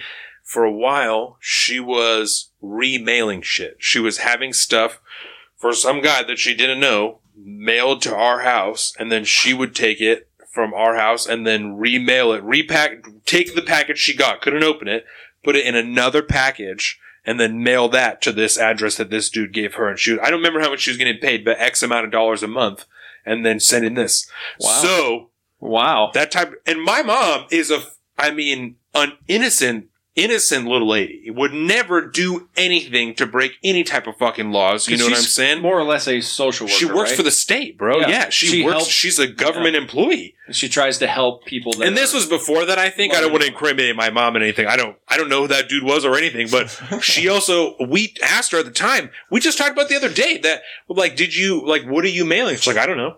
Like you didn't ask this dude at all. And she's like, no. He told like he told me not to worry about it, just to like move on the shit. So so you could be mailing anything. And you have no fucking idea. And she's like, yeah, no, I don't, just whatever, you know? She's just is like, no, it's fine. Like, I'm sure that it's not a big deal if he's just asking me to whatever, you know? And I'm like, I don't, what are you talking about? Like, I know, but she, you know, faith whatever. people. She's got faith in people. which there's something to be said for that, you know. But like, my point really is that you- you're right. Millions of people have their mail sent to different places. I no one knows why that dude, that person, because I don't know if it was a man or a woman, had their mm-hmm. mail remailed from our house to another person's house. Because No it could have been idea. like, "Hey, I don't want it going to my ex-wife's house because be she's going to tear it up. Yeah. Can you handle this as somebody that I'm working through in the system? yeah. You could take that for me. Blah blah blah. Moving on. What's could be totally baby? innocent. Your mom redelivered mail for battered women. There you go. There you go. That's Now, so there you go. because what that, and that's a totally that is an honorable moral endeavor, is it not? So Indeed, people have right? their mail sent different places. Yeah. I just painted this It's whole thing. nefarious picture. I'm like, who fucking knows what's going on? She's remailing it for battered women. What a piece of shit I am. Oh, Just goes to show you that gets shit will twist your mind. But that's yeah, what we talked so- about earlier. The vent is open. It's all yeah, this coming so out. people have mail delivered to different places for any number of different Any reasons. number. Did she tell you that the last time that I remember learning that when you Oh. lived in the Quinault house. Word? That's we She's did. she knows you better than you know yourself. Look at that. She listens way more than I do. That's because he talks way more than I do. I don't. I don't believe that for I a don't think that's second, the case. Jordan. What are you talking about It seems very uncharacteristic. I don't know what you mean. Um, oh Jesus! yeah, so people have mail sent to different places for all number of different reasons. It Yeah. obviously doesn't mean that she's a drug dealer or any anything. She's No. a fucking EMT, you know. Um, But our current law enforcement in that uh, city, of Louisville, Kentucky, I believe, so. believe that apparently that's enough, to, and the judge decide that's enough to to stamp a, an approval of a no knock raid in the middle of the night. And that's and they often do do them when this. Oh, I was reading this article. They often do sign the warrants in the middle of the night. It's Yeah. at midnight that they're like, yeah, fuck it, go for it. Watch you Bad know? Boys, bro. It happens. Don't worry about it. Yeah, it's fine. Go- What's Go ahead, the judge go ahead. doing chilling at 12? I thought that, That many a time. I signing have warrants. no idea. Yeah. Aren't they old ass dudes? My- my only basis- Time, yeah. My only basis of people. understanding on this is from Bad Boys 2 and maybe even Bad Boys 1. I don't remember which one it is, but they're like, they're talking to the judge because they want to get a warrant on this dude they know is a drug dealer and they're trying to get him off because he's like into cartel or whatever. So they go to his house in the middle of the night and he gets down there. He's all in his robes and shit and he's all angry and he comes in. He's like, all right, fine. I'll fucking sign it. That's funny. right? Interesting. Tell me that doesn't happen in real life. So that's probably I bet it does. I don't know. It's it's only got to. Someone It's has funny. to sign it. Yeah, I don't. It's funny they did this no knock raid off of that little piece of mail for for whatever amount of drugs. Mm-hmm. Who knows what the contents of the mail may. oh, they may found no drugs in the been. apartment, by the way. None. the- Of course not. this whole Epstein thing, they had like 10 or 15 Dude. girls that were Yeah. confessing to police officers, and they were all called prostitutes and all that. But all, all the cops did then, well, they did what they did the survey thing or whatever, watching the premises and everything. That's the time then you should have a no knock raid and go Right. into that dude's house when you have 10 Yeah. or 15 That children island, all that are shit. talking about being sexually exploited. Yeah. And that's Yeah. why it's hard to just say like, well, we can't just just get rid of no knock raids because there is very specific situations where Very they're- they, they, they don't. The only way. They do it against the poor people. It's it's all militarized. They're Yeah. they're thugs. Like well, that's and that's I think that's a whole. The problem with this conversation is there's so many there's so many levels of depth. We're going to be talking like- about this for several episodes. That, Because- that should just be put out there Yeah, right because newsflash. I mean, oh, Minneapolis, St. Paul, like all these different cities are on fire. We've had Atlanta, we've had New York, we've had downtown LA, we got one in Seattle. to Seattle today. Yeah. Yeah, we had oh, not yeah, to be on looked- fire, but a protest in Yes, Seattle. protesting Really? and Mhm. riots, and depending on where all these cities are popping Right up, it's been now, happening for like three days, and it seems to just be spreading. When it's just getting worse. It They're is. just the ones in Atlanta. I didn't. The protests that happened in, in Minneapolis were peaceful for many days, you know, because they started on Tuesday, on Wednesday, Yeah. you know, that people are showing up and they're protesting. And then about Friday, I think, is when shit started to really get bad. Yeah. You know, it was things were happening overnight. It wasn't prevalent. It was things were happening that is Unless you were on my as- Twitter feed. as is natural, you know, I don't, I hesitate, but as is Yeah. natural in any large group that is filled with emotion, things are going to get broken. Shit is going to happen. You know what I'm saying? Mm-hmm.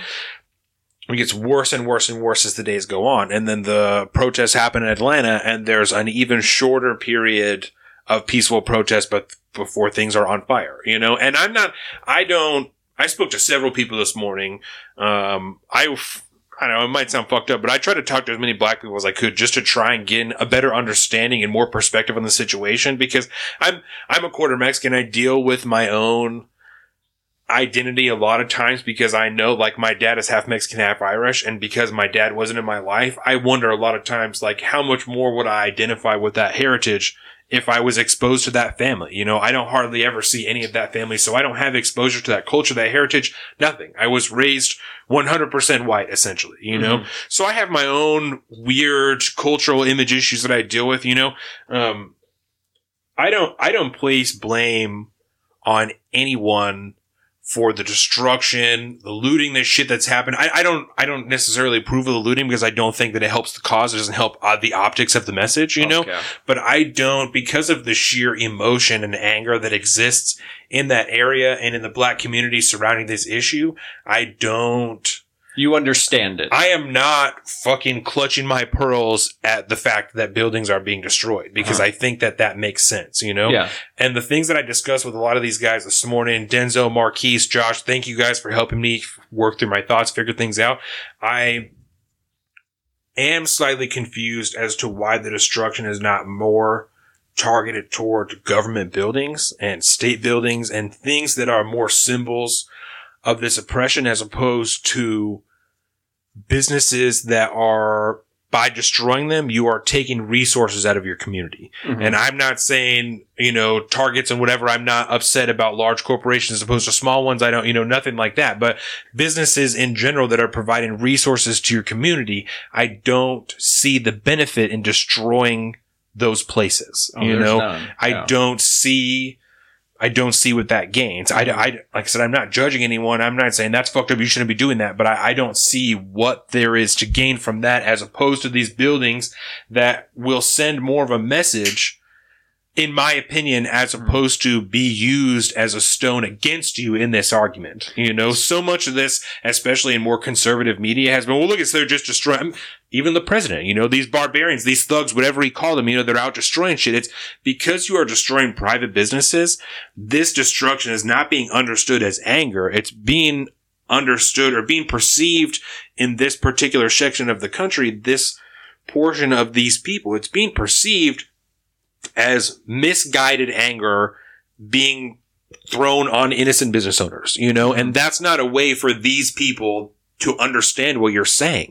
They're just going to see what you're doing as taking money out of business owners' pockets. And I don't, like I said, I'm not faulting anyone for this destruction, but when you with this with these protests are trying to get everyone on board who's been complicit mm-hmm. to this point, not active racists, but have been unbothered by the state of the country. You're trying to convince these people this is a problem and it needs to be done. You're not convincing them by taking money out of innocent business owners' pockets. You know what I'm saying? You're going to convince them by taking something. The, the example I kept using is a courthouse. By taking a courthouse, fucking destroying it. A symbol of the systemic oppression that you have dealt with for X amount of years. Destroy this because on Monday, like I said, operations in the courthouse will resume in another building. Mm-hmm. The the systemic operations that are going to go on in the bureaucracy will not be stopped, will not be hindered mm-hmm. much by the destruction of this building, but it will forever be remembered that in the anger of the death of George Floyd, people came out in protest and destroyed the fucking courthouse because of what happened here. You know what I'm saying? Instead of, Yeah. oh, they broke down a Target, they broke in and they stole a bunch of TVs and they broke into a fucking O'Reilly's Yeah. and they did this and they destroyed this and then a couple of white guys with ARs stopped people from getting into a tobacco shop. You know, that's where we're at now because this has been misguided into something. Far be it for me to judge anyone doing fucking anything because I'm not a black person. I'm not whatever, you know, but this to me does not seem constructive to destroy businesses and resources in your area as opposed to something that can be understood, unmistakably understood Mhm. as a symbol of your frustration. See, I think I understand where you're coming from, but I think you might be trying to logic this situation. You can't where- control a mob. You know, there there's only no so much you can found. do. I, Well, you can. I, you know, well, If yeah, you with pay force or pay them. Yeah. and that was we talked a little bit about that before. I was listening to the, you know, who Tim Pool is.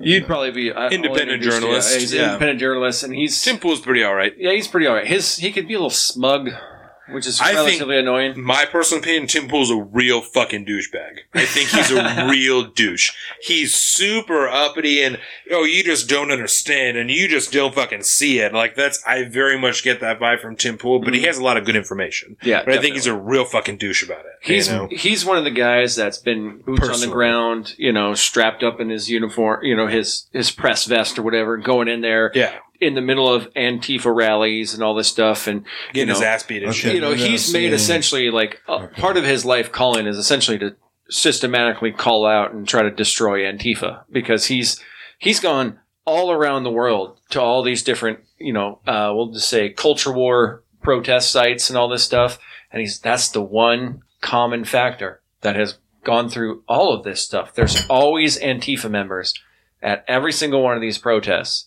And as we know, when it comes to mob mentality, it takes one bad actor in a group of a thousand people to do something stupid to turn everybody else on this. The now all of a sudden you got a thousand people that are rioting. And we've and we've seen that I think in Minneapolis. You know, I thought I don't We talked about that. What was the gov? The mayor?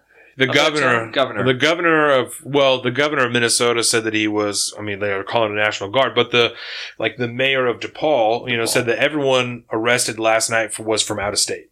No one there arrested in DePaul was So none of it from makes sense. Minnesota. So you're saying that it's a misguided, misguided ride or whatever. Mhm. I think it's totally guided. I think it's intentionally devised. The Yeah, whole- and the there's- whole premise of Right. it. Or, so- are ninety percent of the people that So- go along with this basically shepherded into acting the way they're acting by these bad right, actors? right. So let me clarify You know what I where mean? I'm at, right? Because I that's that's more where I'm at. That I believe very strongly there are a lot of people in here in these protests that turn to riots that are plants from many different organizations, whether they're from white supremacist organization, Antifa, the police themselves. There's many different These groups I believe that are extremists. Yep, for any many different reasons, Mhm. right? Any any number of reasons. And I think a lot of those people saw what was happening earlier in the week, the small looting and stuff like that, and they saw I can take advantage of this. Oh yeah, And I think that and they're they bored, saw- they're on quarantine. Yeah, and so I think that a lot of people from out of state came and started doing shit like that. Out of state, in state, wherever. From all these different groups, I think Mhm. they came to these areas and they started planting those seeds. They started breaking windows, throwing little things. And the moment that the people who are, and I'm not judging anyone, but the moment that people who are less committed to the message see things like that happening, they're going to revert to animalistic instincts and they're going to start looting. They're going to start breaking shit. And it's not right. It's not right. But there's a certain portion of the population that is going to follow with They're that mob mentality. in that manner. Yeah, and so I think there are people who were there that their job, Like- quote unquote, for lack of a better term, their job was to provide the opportunity for Invoke- people to be distracted. revolt. Yeah. You know what I'm saying? I Yeah. think their their job was to cause people to be distracted from the message and divert them into chaos. You know, and so that's to assume. and and Yeah. that's why I that's why I'm saying I don't blame people. I don't I'm not shitting on anyone for looting for destroy. Like I don't think it's good to loot. It's not good to steal things, you it's know. an But understandable human reaction Yes. in a mob You're in that group. You're all there. You're all Yeah. emotionally I- incentivized about this killing of uh, Like, one of your happen. peers. I it could have been understand it. anyone else. Yeah. It, it's Yeah. entirely yeah. Like, yeah, so I understand it, and like I said, I I, I very much feel that it is it is been misguided by bad actors who are there. And so part of the thing I was on my tear on Twitter today is that there has been discussion of all these different groups. There was five different, I think five different leaders from five different civil rights groups all talking in a pool on CNN this morning to the reporters. There's four leaders, one reporter. So five different boxes, all for with the same message, but So from different groups, right? And they're all talking about the different groups that are doing different terrible things. All these different groups of bad actors that are doing these things. And I just got so frustrated. I said, I don't understand why any of the individual groups matter. Because at this point, I don't care if you're with KKK or Antifa or whoever the fuck. If you're not down with a positive message, that's all that matters. I don't care what your overall scheme is because right mm-hmm. now in this thing that's going on, what matters is to either want positive progression towards equality for all people in this country or you're not down for that right now. That's Well, and that's, where I'm at. I don't care. Like I said, I don't think care. it's- I don't like- think it's that. You I don't think there's a fight for equality. I don't think there is a fight for equality in America. I think that there's a lot of people who. What do you? What do you elaborate, please? Before I. What do you mean by that? You don't think there's anybody who truly strives for equality in America, or I think that's all just a some stupid premise. Like people think. I don't know. Like you mean like a generally like a speaking? perfect world type of ideal, it's or a- like if you're like a true egalitarian type of person. so? Okay, you so wouldn't think of things in terms of race or uh, any any number of these little divisory boxes that people put on each other. Mm-hmm. It is just, it's a system that's created. There's institutionalized racism. Sure, there's a, there's all kinds of there's all all types of these things that are in place. Mhm. You know, to say that it's It's premeditatedly malicious. so Trying to make that point versus just that's the way it is has Yeah. worked out over time. So let me clarify for myself, right? For me personally, where I'm at with this particular issue and the way that I see things politically is you are either down for equal equal opportunity for all people in this country or you're not.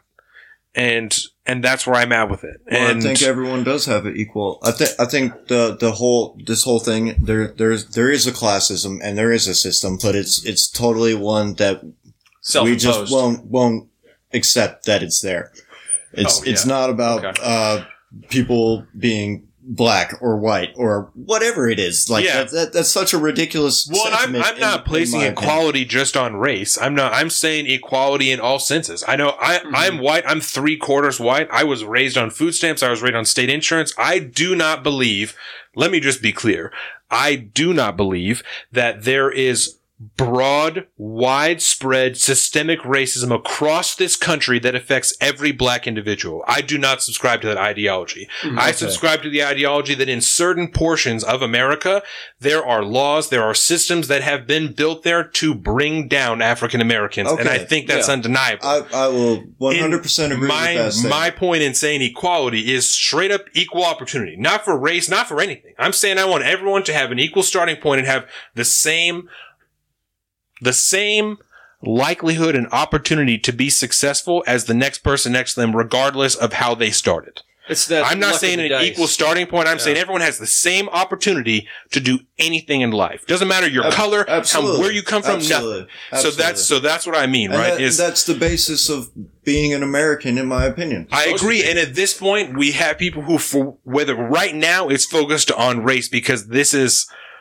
by many interpreted as a racial issue, It's right? intentionally And being focused on race, in, right, in my and, opinion. and that's fine. I'm not. I'm not equating either. I'm saying for whatever reason, for many reasons, this is interpreted as a specifically racial issue. For me, it's about people being murdered by the police, and in a lot of cases, publicly, it's black people. Yeah. Right on social media publicly For that people. Yeah, people are seeing it. So there's public- statistics all over the place. Publicly, it is black people. I mean, Yeah. statistically, Right. I mean, I mean, there's look at- statistics all over the place. look- I'm not. I mean, the FBI statistics. I mean, Yeah. I agree with you. I agree with you. I am speaking specifically publicly the things that people see. Yeah. Because But- I but- agree with but- you. but- okay, but Statistically, we- as we- white we had males, opened with how much of a problem that the media is. So, what is it that people are seeing, and why is it that people are That's seeing it. these I specific I things? agree with you. I Yeah. agree, and I'm only speaking about it in those contexts because the people that, as a podcast, as the, as the co-host right here, right, I have to think about not only people who are here because of what we're already doing, but people who are possibly listening to this for the first time.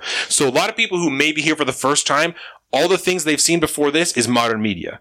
So I'm telling them, right? And it's totally fine because it's, it's taken us a long time to try and discuss things like this. But in order for people who may be here for the first time to understand, what you're interpreting as a racial issue, possibly because of the things that you've seen on modern media prior to coming here to the conversation we're having, which is 100% honest, mm-hmm. you are interpreting this as a pure racial issue when this really is about Americans being murdered by police whose job it is to protect them. Right? Yeah. That's what the issue is. We're- Americans yeah. are being murdered by police. One hundred percent. And One that's the hundred percent. I I agree. 100%. It's like when we first started, it was like, you know, is this a racial issue? I said, well, kind of. Right. It is, but that's Right. not the root of the problem. The root of the issue is that people are being murdered. The yeah. the issue publicly and the, The things that people, are will being murdered be by thinking. police who are being militarized by our government for I- some for some reason. For some I reason. one But- hundred But- percent and agree. it's only going to get worse when we do stuff like riot and burn shit. Yep. They, they're just going to be I- like, oh, and all, all of these laws are 100% justifiable. I carry the can't same trust fear. our populace. We're and that's gonna- why the example I used was city hall as opposed to police precinct, right? have- because my concern Yeah. specifically with a police precinct is just that: is that if you burn down a police precinct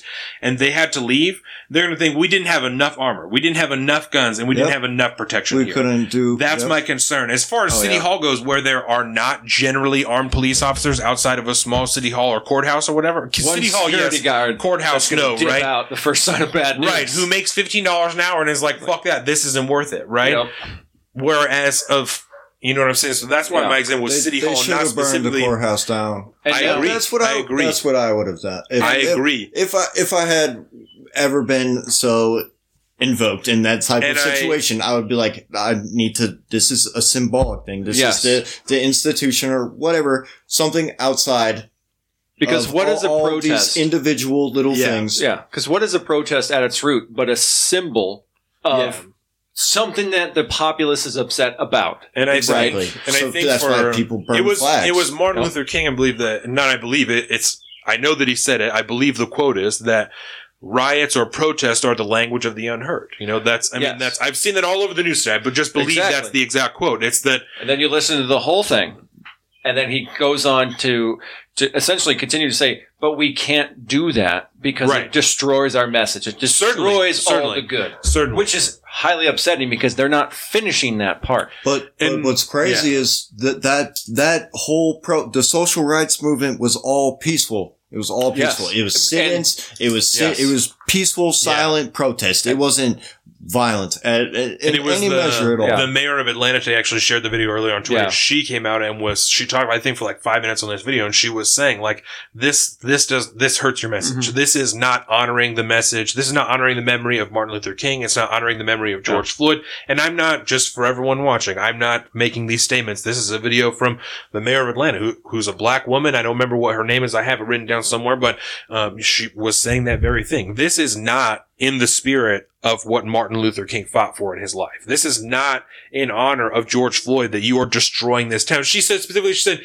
T.I. and Killer Mike own half of the West Side. She Yeah. said destroying their businesses takes money out of their pockets. They are coming here with their wealth they have built themselves to reinvest in the communities that they came from, and you are taking money from them. Yeah. You are not hurting the elites of America. You are hurting the people who came here, who care about you. They're you not know? hurting the elites. No, Yeah, right. they're they're hurting the people who came here, who came from there, that care about that community. And you I know? wanted to make a point about what you we've kind of been alluding to this this you know everybody's talking about the governor of of Atlanta and stuff yeah. talking about this um, or the mayor of Atlanta um, this you're doing harm to your message right well the problem here is that uh, probably thanks to social media and this instant communication we have there's no time for a actual coalition of you know gre- gr- begrieved people if that's a word begrieved i don't know Yeah. but to come together and have a single leader that way you can come out with a single message. Like you said your your your scenario where you go and burn down the city hall versus the local stores and all that that requires a a leader. Unified and it requires message. it requires it to be premeditated which is the problem because you have Right. to decide. This is the symbol of oppression. We need to attack the symbol of oppression as we go forward as a protest another symbol of grievance toward the government but thanks to social media, you have millions of these splinter groups that start out. Like you said, you had the five leaders of all these different you civil know, rights groups. Yeah, The civil rights movement was a single movement with a single leader and a single message. That I don't know if you can have that today. everything is so instant. Hard. Yes. You can't do it. Yeah, it's certainly, and I I was talking to Josh about that earlier. We were talking about Martin Luther King, and that was like the beauty at the time, you know, is that they had one person that people were centralized behind. I was like, this is the guy that is deciding what we are doing and where we are going with this movement. And now I think it's any number of things, especially with these protests in in Minneapolis, right? I think there's a lot of things that happen. It's the splintering of the Black Lives Movement, that there's so many different leaders in that one movement that Oh, itself, not including these other people I saw on TV today. There's the people, the plants from the police, from, you know, any number of groups that came in to try and lead it off track. It's the spontaneity of everything because of social media, how quickly everything came together. I mean, there is almost, for a lot of those people, I think, not even a lot, but I think there's some people there that were swayed away from being good actors that given more time to receive the positive message would not have been swayed in another situation. You know, if they had another week of organization and like, this is what we're doing. This is the way to get it done. This is how we're going to get it done. And they pro, and I, far be it from telling anyone how to do anything, you know, but if they had waited a week and then like, this is the first day of protest. I think if you had those same bad actors that came in from whatever, the police, outside, Antifa, KKK, whoever, that came in and broke those windows, that threw the firebombs, like we saw, we saw a guy dressed all in black with an umbrella fucking breaking windows, walking away. You know? We saw that shit. I think that if they had had more time to unify the message, there would have been less people who got on with that shit when they saw it. I think that they would have been less likely to join Yeah. in, start looting, start breaking shit because they would have said, that's not what we're about. Yeah. We've been talking about this for a week now. We've been grieving for a week now. Mhm. That's not what we're doing here. That's not what this is about. And, And like, like, I said, you I'm said, not, there'd be less. Yeah, like you could. There's right. no way you could root out no all way of to them. cut it out. No. But then again, if you took the time to come together and have a single leader and a single message, that leader can come out and immediately denounce those actions. Say those people are not with us. right. Right. But because there's no organizational power behind it, it's essentially just a bunch of riots and a fucking city burning, and then it's we're just all going to move on again. And if anything, the law enforcement side of it's going to be worse. Yeah, and so the people on social media who have been for years now willing to share images and say, you know, peace for this person, justice for this person, are still seeing it. They're still Yep. seeing that same message, and it's not affecting the change that it needs to. Like I said, those that same older generation that has been. It was Josh told me that fucking Josh is getting all kinds of heat today. we were I was talking to him earlier in the week when this stuff first happened, and I was talking to him. He said that it was also Martin Luther King that said something along the lines of like the biggest hindrance to racial justice is not active prominent racists; it's moderate white people that are unaffected by the systems that are currently taking place. There are things that are going on that they are not affected by, that they're able to post something on Twitter and say, that's really fucked up. This should be changed and not change anything in their lives, you know? Just like a more localized version of how the whole world doesn't care that Hong Kong belongs Yeah, to China. yep, now. yep. Just They're this- able to it's say this- that it's a problem. We love What is that democracy, but, you know, fucking. that uh, it's like the safe Cognitive numbers. dissonance. Boom. There you go. Yeah. Thank you. Thank you, gentlemen. You're so well read and Yeah, and I, I think that you know the this the splintered effect that this movement has now is effective in social media because the message is consistent. We all understand what they're frustrated about, but the upper older generation that needs to understand what is being talked about is only seeing five figureheads on a TV. They're only seeing fires. They're seeing the shit that they're seeing on TV because they're not on social media. They're not doing the research to find out the truth, the real truth, just what they're seeing on TV, Mhm. you know? So the message that's there, that's understood by the same people who've understood it for a decade now, is being lost when it gets translated through mainstream media. Yeah. You know? I'm actually working on a piece that will eventually become a blog post um, about building a case for voter apathy. Um, I think that's the right word, where people just aren't into voting; they just don't care. Hell You know, and I, High I'm, I'm working on a piece apathy, trying to argue that point, and I think that's kind of similar in this situation. It's that that cognitive dissonance. It's the it's the ability to you know, unless you do the work to be informed, you can't act. But people these days just act on the first little bit of you know information they go on. And I So don't you get think people that- doxxed like that woman Karen in the park. Karen in the park. And again, we talked about it before or in the pre-show. You know, I'm not, I'm not even saying that woman. I think that woman should have lost her job, but her being doxxed moments after that video hits is fucking terrifying. Yep. You know, there is, we have recorded 86 episodes when today is done, and I would say they average between two and a half and three hours. Yeah. 86 times three hours of- worth of material is a lot of shit that I've said over the last two years, and I Yeah. can guarantee you, you could pick any number of sections of things that I've said and cut that out and post it on the internet, and I would be the most hated man in goddamn America in about 10 fucking minutes.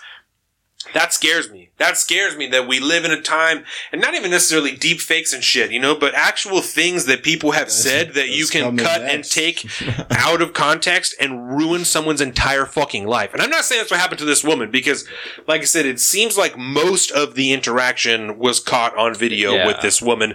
At least a very meaningful part. portion of it. Yeah.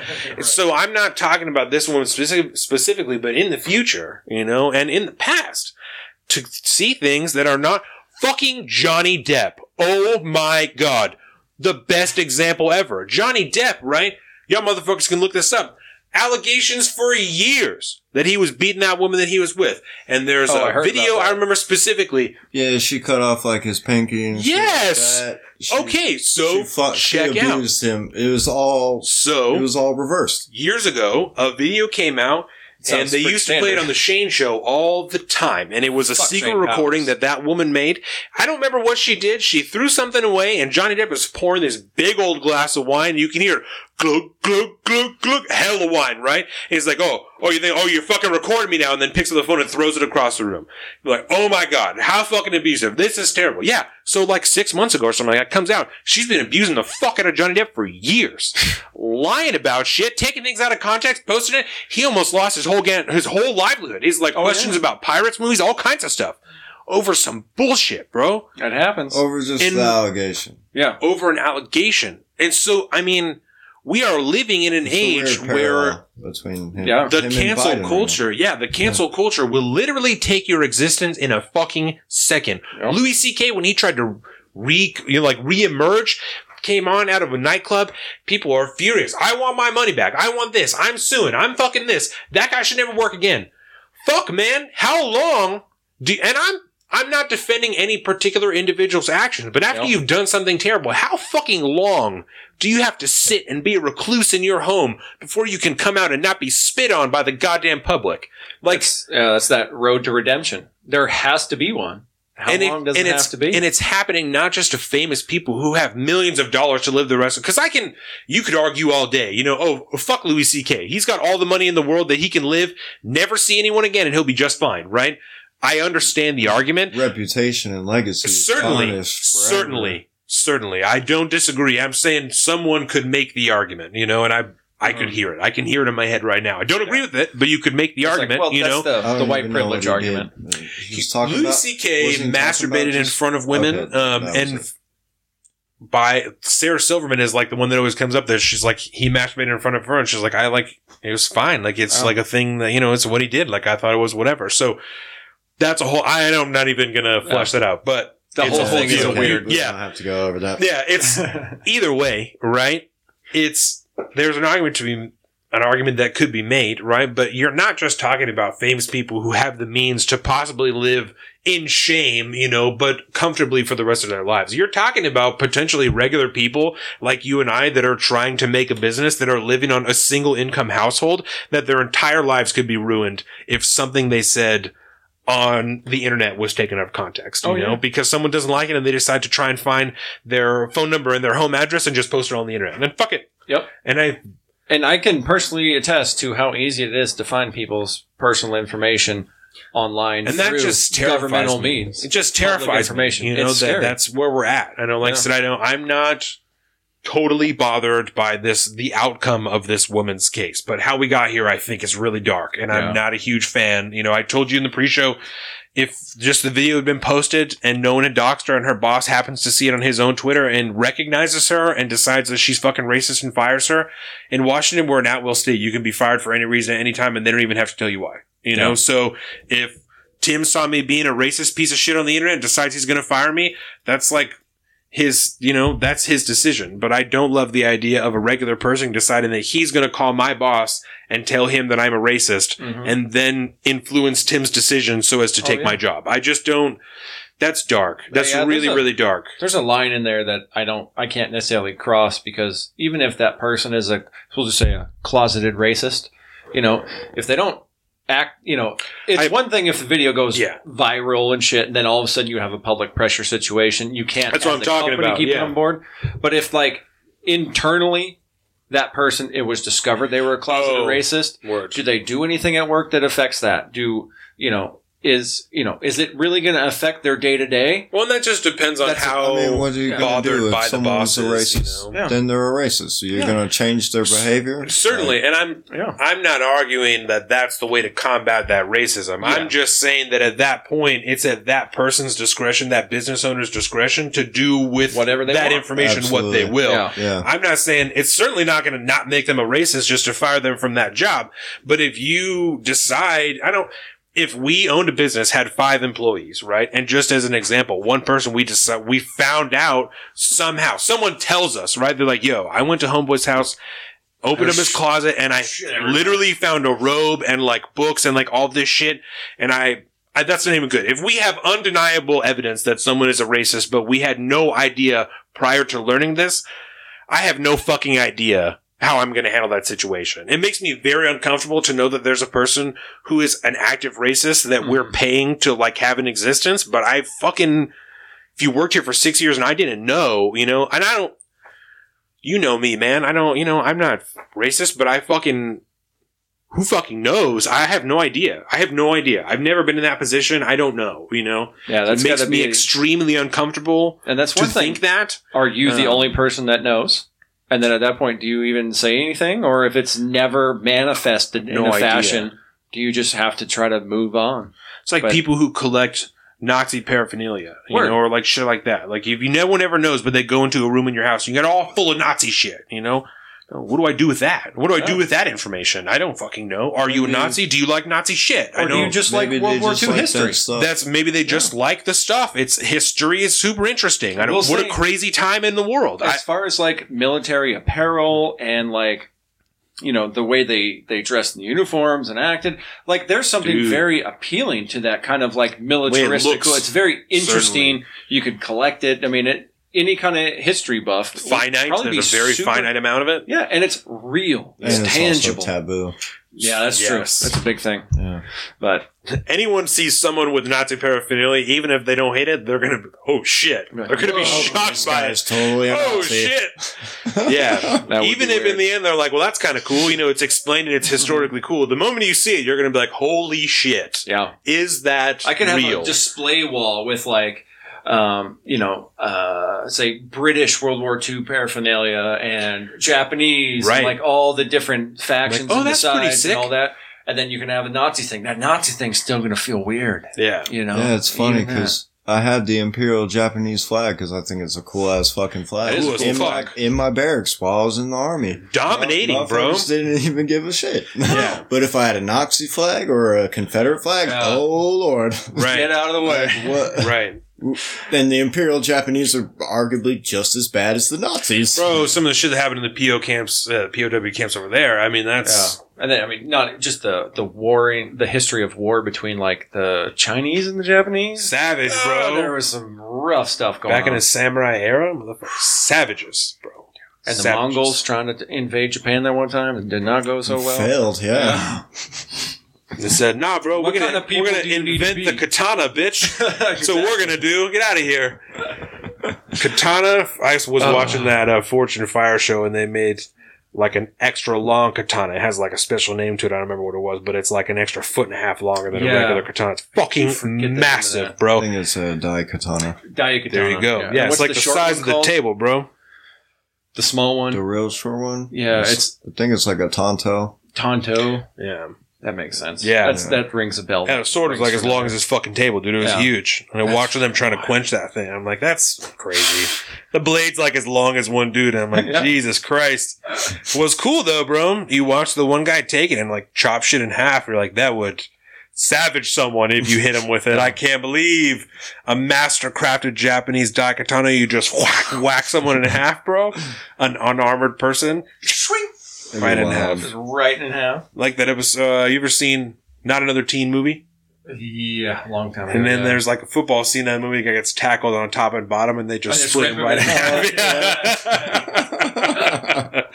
That's what it would be like. Oh. So on the the relative topic of uh, pop culture, I'm gonna say I have been doing my homework and we've been watching that Avatar show. Oh, the Last Airbender. Have you ever seen Yeah. The Last Airbender? Yeah, of course. Fire as shit, right? I'm up like episode. 10, I don't think. know how your wife has never seen it being so into anime. I don't. That's like a said the pivotal anime- American anime, bro. I know, the like anime that's- waters run real Keep deep. running. She is. She's like, hey, Hey, The Last Airbender. What do you think of Last Airbender? what's coming in? It's sick as fuck, right? It is. We just finished it like two days ago, Yeah. um, and I, we watched it. I remember when it came on TV, like when it aired originally. So we've been on. I've been on that shit forever. Um, I was shocked that you had not seen it, just with as into anime as you are. I could not believe it. It came out in 04, right? Or something like that. Something like that. Yeah. Yeah, I was like eight or nine years old. I think being a boy.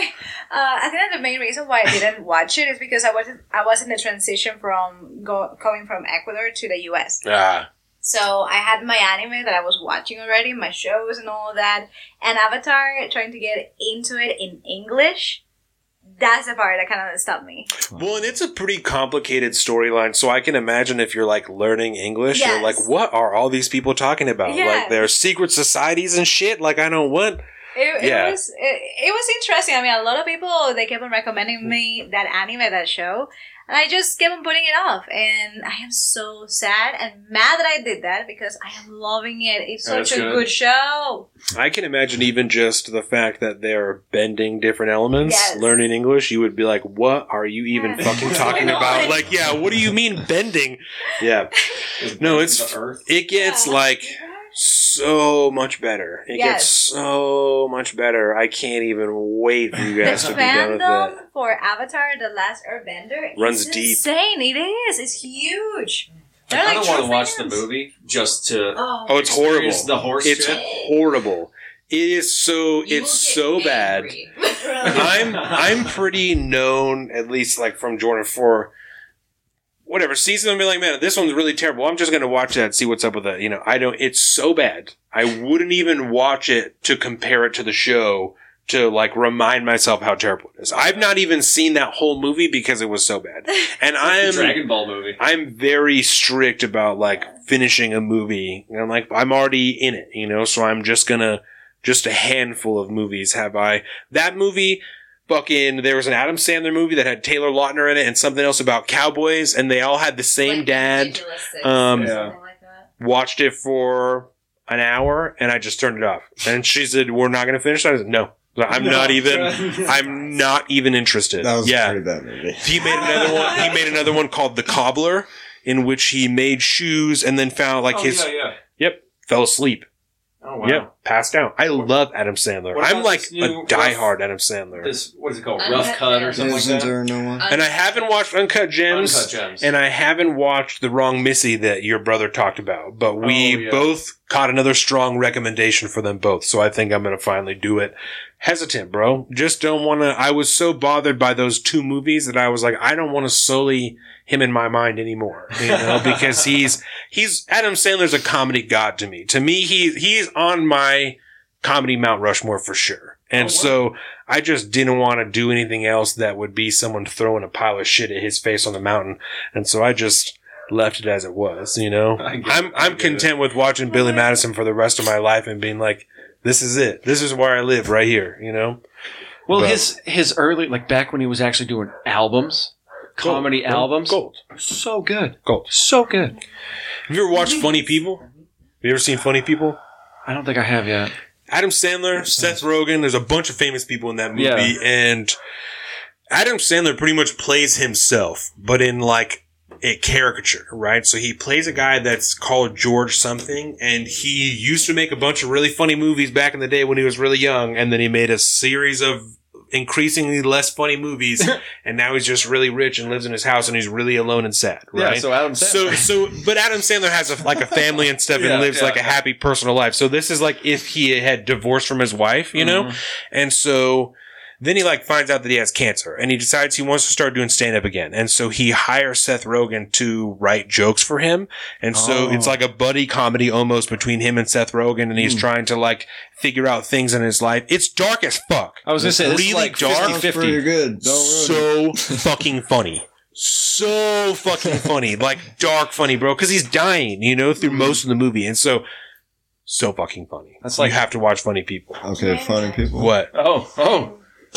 Jump on the This is- mic. Yeah, because this is really funny. So when we talk about funny people, I feel like should I like squat In or here. sit? Okay, I'm sitting down here. Bring it down. So when we watch funny people, Donovan always is like, "Can we watch funny people?" I'm like, "Oh, funny people. That's not actually funny." because it's not. It's crazy depressing. But something that I've learned about Donovan and something I think we've discovered together is like the source of like true comedy that's like everything's funny.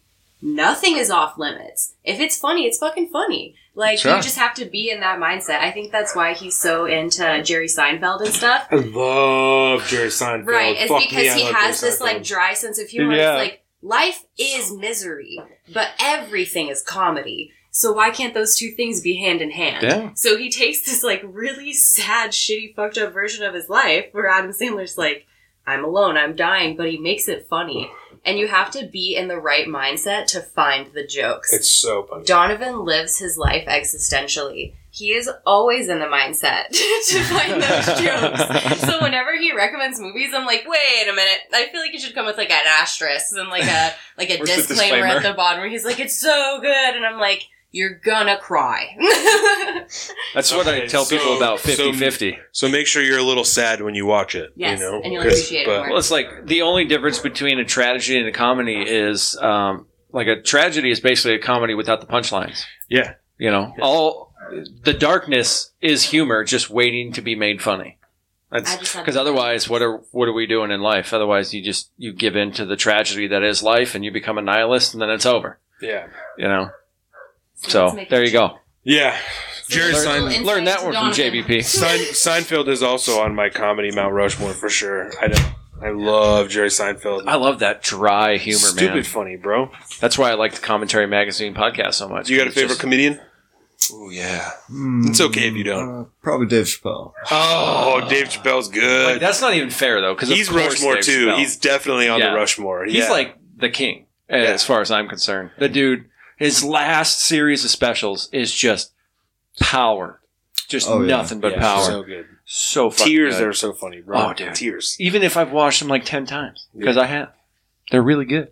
All of them. Have you ever watched um, Jerry Seinfeld does that show? You know, comedians and cars getting Yeah. coffee. Have you ever watched that before? Mhm. Have you watched that before, Alex? I have not. It is on Hulu. Um, it's, It's pretty good. And so it's as the title suggests, it's he just interviews different comedians. He'll and people that like that he's friends with. So he's not generally meeting them for the first time. Some people he is, but most of them he knows. And he'll pick just an awesome car or a piece of shit car, something that he thinks that is like a symbol of this person he's going to interview. And they drive around for a little bit and then like just go and get something to eat. And they just bullshit. You know, it's like hardly even an interview show. They mm-hmm. talk about stuff they've done in the past, but it's mostly just bullshit conversations. That's He did one with Chappelle, I think, right? Yeah, yeah, he did one with Chappelle. yeah. He's done with Louis C.K. So there's like a bunch of older comedians, and they're kind of broken up into like different series almost, like older Mhm. comedians, and then he does a bunch of like late night comedians, um, Yeah. and then the late night talk show host. So he has Jimmy Fallon, and then Jay Leno, and like all these different people. And so does That's one a- with Louis C.K. yeah, on yeah, his boat yeah, in the Hudson that's River. a great, great series. Hmm. Comedians and cars getting coffee. yeah, That's- definitely. I live in that series right there. Okay, Mm. cool. What's the best thing that you've watched since you were home in the outbreak, the lockdown? The, You mean Outbreak and Contagion? Yeah, Best thing I've watched. Best movies. Uh, season three of Ozark. word Ozark. Consistently hearing that. I've not watched Ozark yet, but I have heard that it's No. extremely good. I will say, you know how you're always giving me a hard time about having shitty taste in movies? Yeah, Um, Alex agrees with you, I think, 100%. Oh, you give him shitty taste? It's horrible. Okay. it's horrible. Because I, yeah, I, I get it on all. I have one person that I think I share a, you know, a, a common interest in film with, and that's Jake. Yeah, Me and him have, but that's probably because we've we've grown up together our whole lives, and so it's just kind of whatever.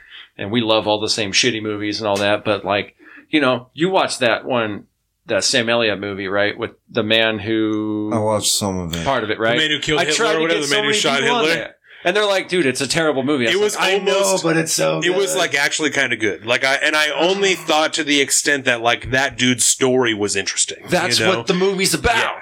It's not about him be Yeah. killing Hitler or killing Bigfoot. It's about a man the man a who killed. Hitler and then Bigfoot is what the movie is called. Yeah, It's great. I think if I could break through just a little portion of it first, like the initial portion of it, then I'd be fine. And It's I think tough. I'd probably be like, it's a good movie. It's but like yeah. you got to get fifty percent in before you're committed. Go, It's, oh, okay. yeah, I know what it's is it's about." almost better just for the idea, like for the thought fodder, than for anything else. Like Mm-hmm. it's almost better to watch it and just think about like if this really did happen, almost just the front half, just the dude killing Hitler, and then no one ever knowing about it, and him having to like that whole thing. His actual internal struggle is like an interesting thing to think about yourself, Mhm. and that's what I enjoyed about the movie more than the actual movie itself. so a bit is- more of the It's a lot more Existential cerebral. question existential of the exactly question. yeah. Yeah. is considering like damn if you were really sam elliott like that would be a really fucked up existence to Yeah. have Like you killed Hitler, but at, at the end of the day, it didn't matter. You murdered a person, a human being, and at the end of the day, it made zero difference in the world. You just took a man's life when the war was already over. He was, you know, he would have killed himself anyways. Maybe who knows? But like, I didn't even have to do that. yeah Wow, It's- great. that's what i enjoyed more So- about it than anything it sounds like uh, The Stranger by uh, Albert Camus. It's uh The Stranger is that the uh, the Jared Leto movie? no, it's No, a book. It's a That's book. the Foreigner or something like that. It's a book. Um, back in the day, uh, existentialist. Uh, Albert Stranger? Camus. Yeah, it's like a dude and his um oh, they his got a mom British dies or thriller something. series. his mom Yeah. dies His his mom his mom dies and he goes to the funeral and he doesn't seem as though he has like a, a huge like emotional reaction that most people have or whatever. This is it's all, it's just all about ex- existentialism. It's just it kind of reminded me of that the, the, the premise of that movie. i Anyways. fuck with that Albert Camus. Does that sound about right? The Stranger by Albert yeah, Camus. it's like French stuff, so it's Hmm. said all fucking weird, you know. i've been reading we What's the with watched French literature? we watched misery last week two weeks ago Misery. um the adaptation of the stephen king book Okay. and do you know what i'm talking about No, I don't. So Misery, the movie is great, right? Jordan's read the book, and so I was like, "Oh, you got to watch the movie, or the movie's really good." I never read the book before. Yeah, and it has like James Caan in it, and uh, Kathy Bates is in it. So Oh, yeah. James James Caan is an author, Farnsworth. and he finishes a book, Oh, shit, and Lauren then he, Bacall's he in that decides movie. that he's gonna, yeah, yeah, and he decides that he's gonna go and drive and turn in his book instead of mail it. And on the way driving, his car wrecks. And he it's a, it's the end of a series of books. It's the last one in a series of books called the Misery series. And his car wrecks, and then this woman finds him, and you know he fucks up his all legs and like one of his arms and shit. And it's all Oh, um, and the woman takes him back. Kathy Bates finds him, takes him back Yeah. to her house, and is gonna like nurse him back to health. Turns out to be his number one fan, and she's insane, like Yeah. like fucked up insane. Gets him addicted to drugs and like all this stuff. And so the movie's really good. It's like super dark, a good like scary movie. But Jordan helped me realize and got me to start reading Misery, and the book. A million times better than the movie, as The it generally good. is. But Yeah. yeah. the book is way more about his internal struggle and like his addiction with the medicine and stuff than Mm. you could even portray in 1990 in a movie. They Yeah. just the technology did not exist for them to do a true justice to this book the way they should. The movie is still great independently. Really good, like psychological thriller. The book is a thousand times better Yeah. because of the way that they're able to explore his inner monologue, him dealing with addiction, him trying to figure out how to get out, him trying to figure out how to deal with her. So fucking good. Family Oh, Guy did an episode Yes. on that. Yes. and you started describing that. I was like, oh yeah, Yeah. okay, Yeah. Yeah. She like Guy. breaks his legs and shit. Like after he like hobbles him, like she forces him to write a new ending to the book because Yeah. she finds the manuscript in his bag and doesn't like the way he's ended the series. And so she forces hmm. him to write a new ending to the series while he's there, like essentially held captive. So there's like, you know, a portion. No, I mean, it's a new book. It's not even, yeah, it's a whole new, I'm sorry. It's a whole new book that he's written and she doesn't like the new book and she doesn't like that he killed. yeah, because he like killed yeah. off the Yeah, I'm main character something. Yeah, he killed off the main character. She doesn't like that, so she It's wants like, him to no, do it rewrite that book just for her, and also fucks with his new book that he's writing because it's not a misery book. I'm really sorry. I just bungled the whole thing. But Jordan's right. sitting over here just like I'm gonna fucking punch him as soon as he's done recording. she hears me fucking it up and she's like, I'm gonna kill him. Like I, he's wrong. Stephen King book. Yeah. Which is why you should go out and read that book for yourself and find out exactly how and I'm going to talk it about it all over my social medias, which I don't know that I plugged at the top of the show, but in case I didn't, word, you can find the me right now. I am at Salt of the Street on Twitter and at alpaca underscore Donovan on Instagram. Colin is at Big Bird Offie on both those things. We are at Facebook, saltofthestreets.com slash Facebook, facebook.com slash salt of the streets. Also, saltofthestreets.com, salt of the streets on Instagram. Google it and you will YouTube. find. all that shit. Um, we don't really have much sports because there's not a lot of news coming out of sports. Um, You got a liner? yeah, yeah, I got a line. I was just trying to think if I had any sports. Fucking Seahawks signed Carlos Hyde. That's stupid as shit. Not happy German about that. Bundesliga's back. Oh, that's, right. yeah. Chad said that last time we were here. Yeah, so German Yeah. soccer is back. German Yeah. football that's My- back. So Well, good for the Germans. good for the Germans. You know, get out there, play some footy. Do they call it footy in Germany, or is that more of just a UK thing? I don't. It's I don't. of a- What's soccer in German, man? football, football. Probably Foosball, something like foosball. that. Foosball. Yeah. Oh wait, no, that's ping pong. Swing, yeah, turn to the little foosball table. So if you don't know how this works, Alex, basically at the end of every show, Donovan has a single one-liner pulled from. This is like a themed thing that we're doing now, right? Yeah, so the first one I did, I just picked a random line from It's Always Sunny in Philadelphia. Oh hell yeah! And I said that at the end of the show. And I, we did that for like fucking Like a 60 year. episodes or something. Yeah. And then I, my deal was like, whoever can tell me what these lines are from, uh, I'll give you a free t shirt, you know? And Lame, so. I could have told you. So one, of, so one of our friends finally figured it out after like over a year. Yeah, it took forever. And Yeah. then for a little bit, I tried to think of a new theme, and it was like Seth Rogen lines, but that was really, like from all of his movies. That was really hard to keep up with, and like I'm sure really hard to figure out. So I've picked a new theme now that no one's figured it out yet, but we're still running with it. It's been hard because I've like started to forget to take things off of here. but um, I just took a couple off. So I think the one that we're going to go with today. Thank you for being here, by the way. Before we, Oh, yeah. yeah, thank you, Alex, Alex. again for being here. Absolutely, Great you show. are a fucking Great show. fantastic guest. Oh, well, thank you. You you made me do some thinking in myself, especially when we're talking about like censorship and stuff. I, so I'm I'm excited. I'm I've got a lot of good thinking to do, and we're definitely going to have you back on here because I I liked this Cool. a lot. Yeah. Yeah. I enjoyed it. I liked One it. of my favorite guests for sure. Awesome. They're all my Thank you. favorite, but one of my I favorites for sure. exactly. Um, exactly. all right. Thank you for having me. It's been great. Yeah, absolutely, bro. Anytime. If you ever something ever happens in the news that you're like, I really would like to talk about this, let him know, and we'll we'll Nope. get you on. That's Absolutely. Yeah, we All right. don't generally have guests. Not that we're not opposed to, it, we have them, but right now we're doing a series of guests just to try and get more interviews and stuff. But Mhm. yeah, in the future, if like if there's anything ever happens, that you're like, I'd really like to talk to you guys about this here, what you think, whatever. You can hit us up individually. He'll get you my information, whatever, and you can also come on here, request to come on here. We'll Yeah. have you back anytime. Yeah. Sweet. And Awesome. For anybody listening, Thank you can always hit us up on them socials. You can hit us up at on the website, saltstreets.com again, Yeah. or anything. You know, Yep. Comments in the YouTube.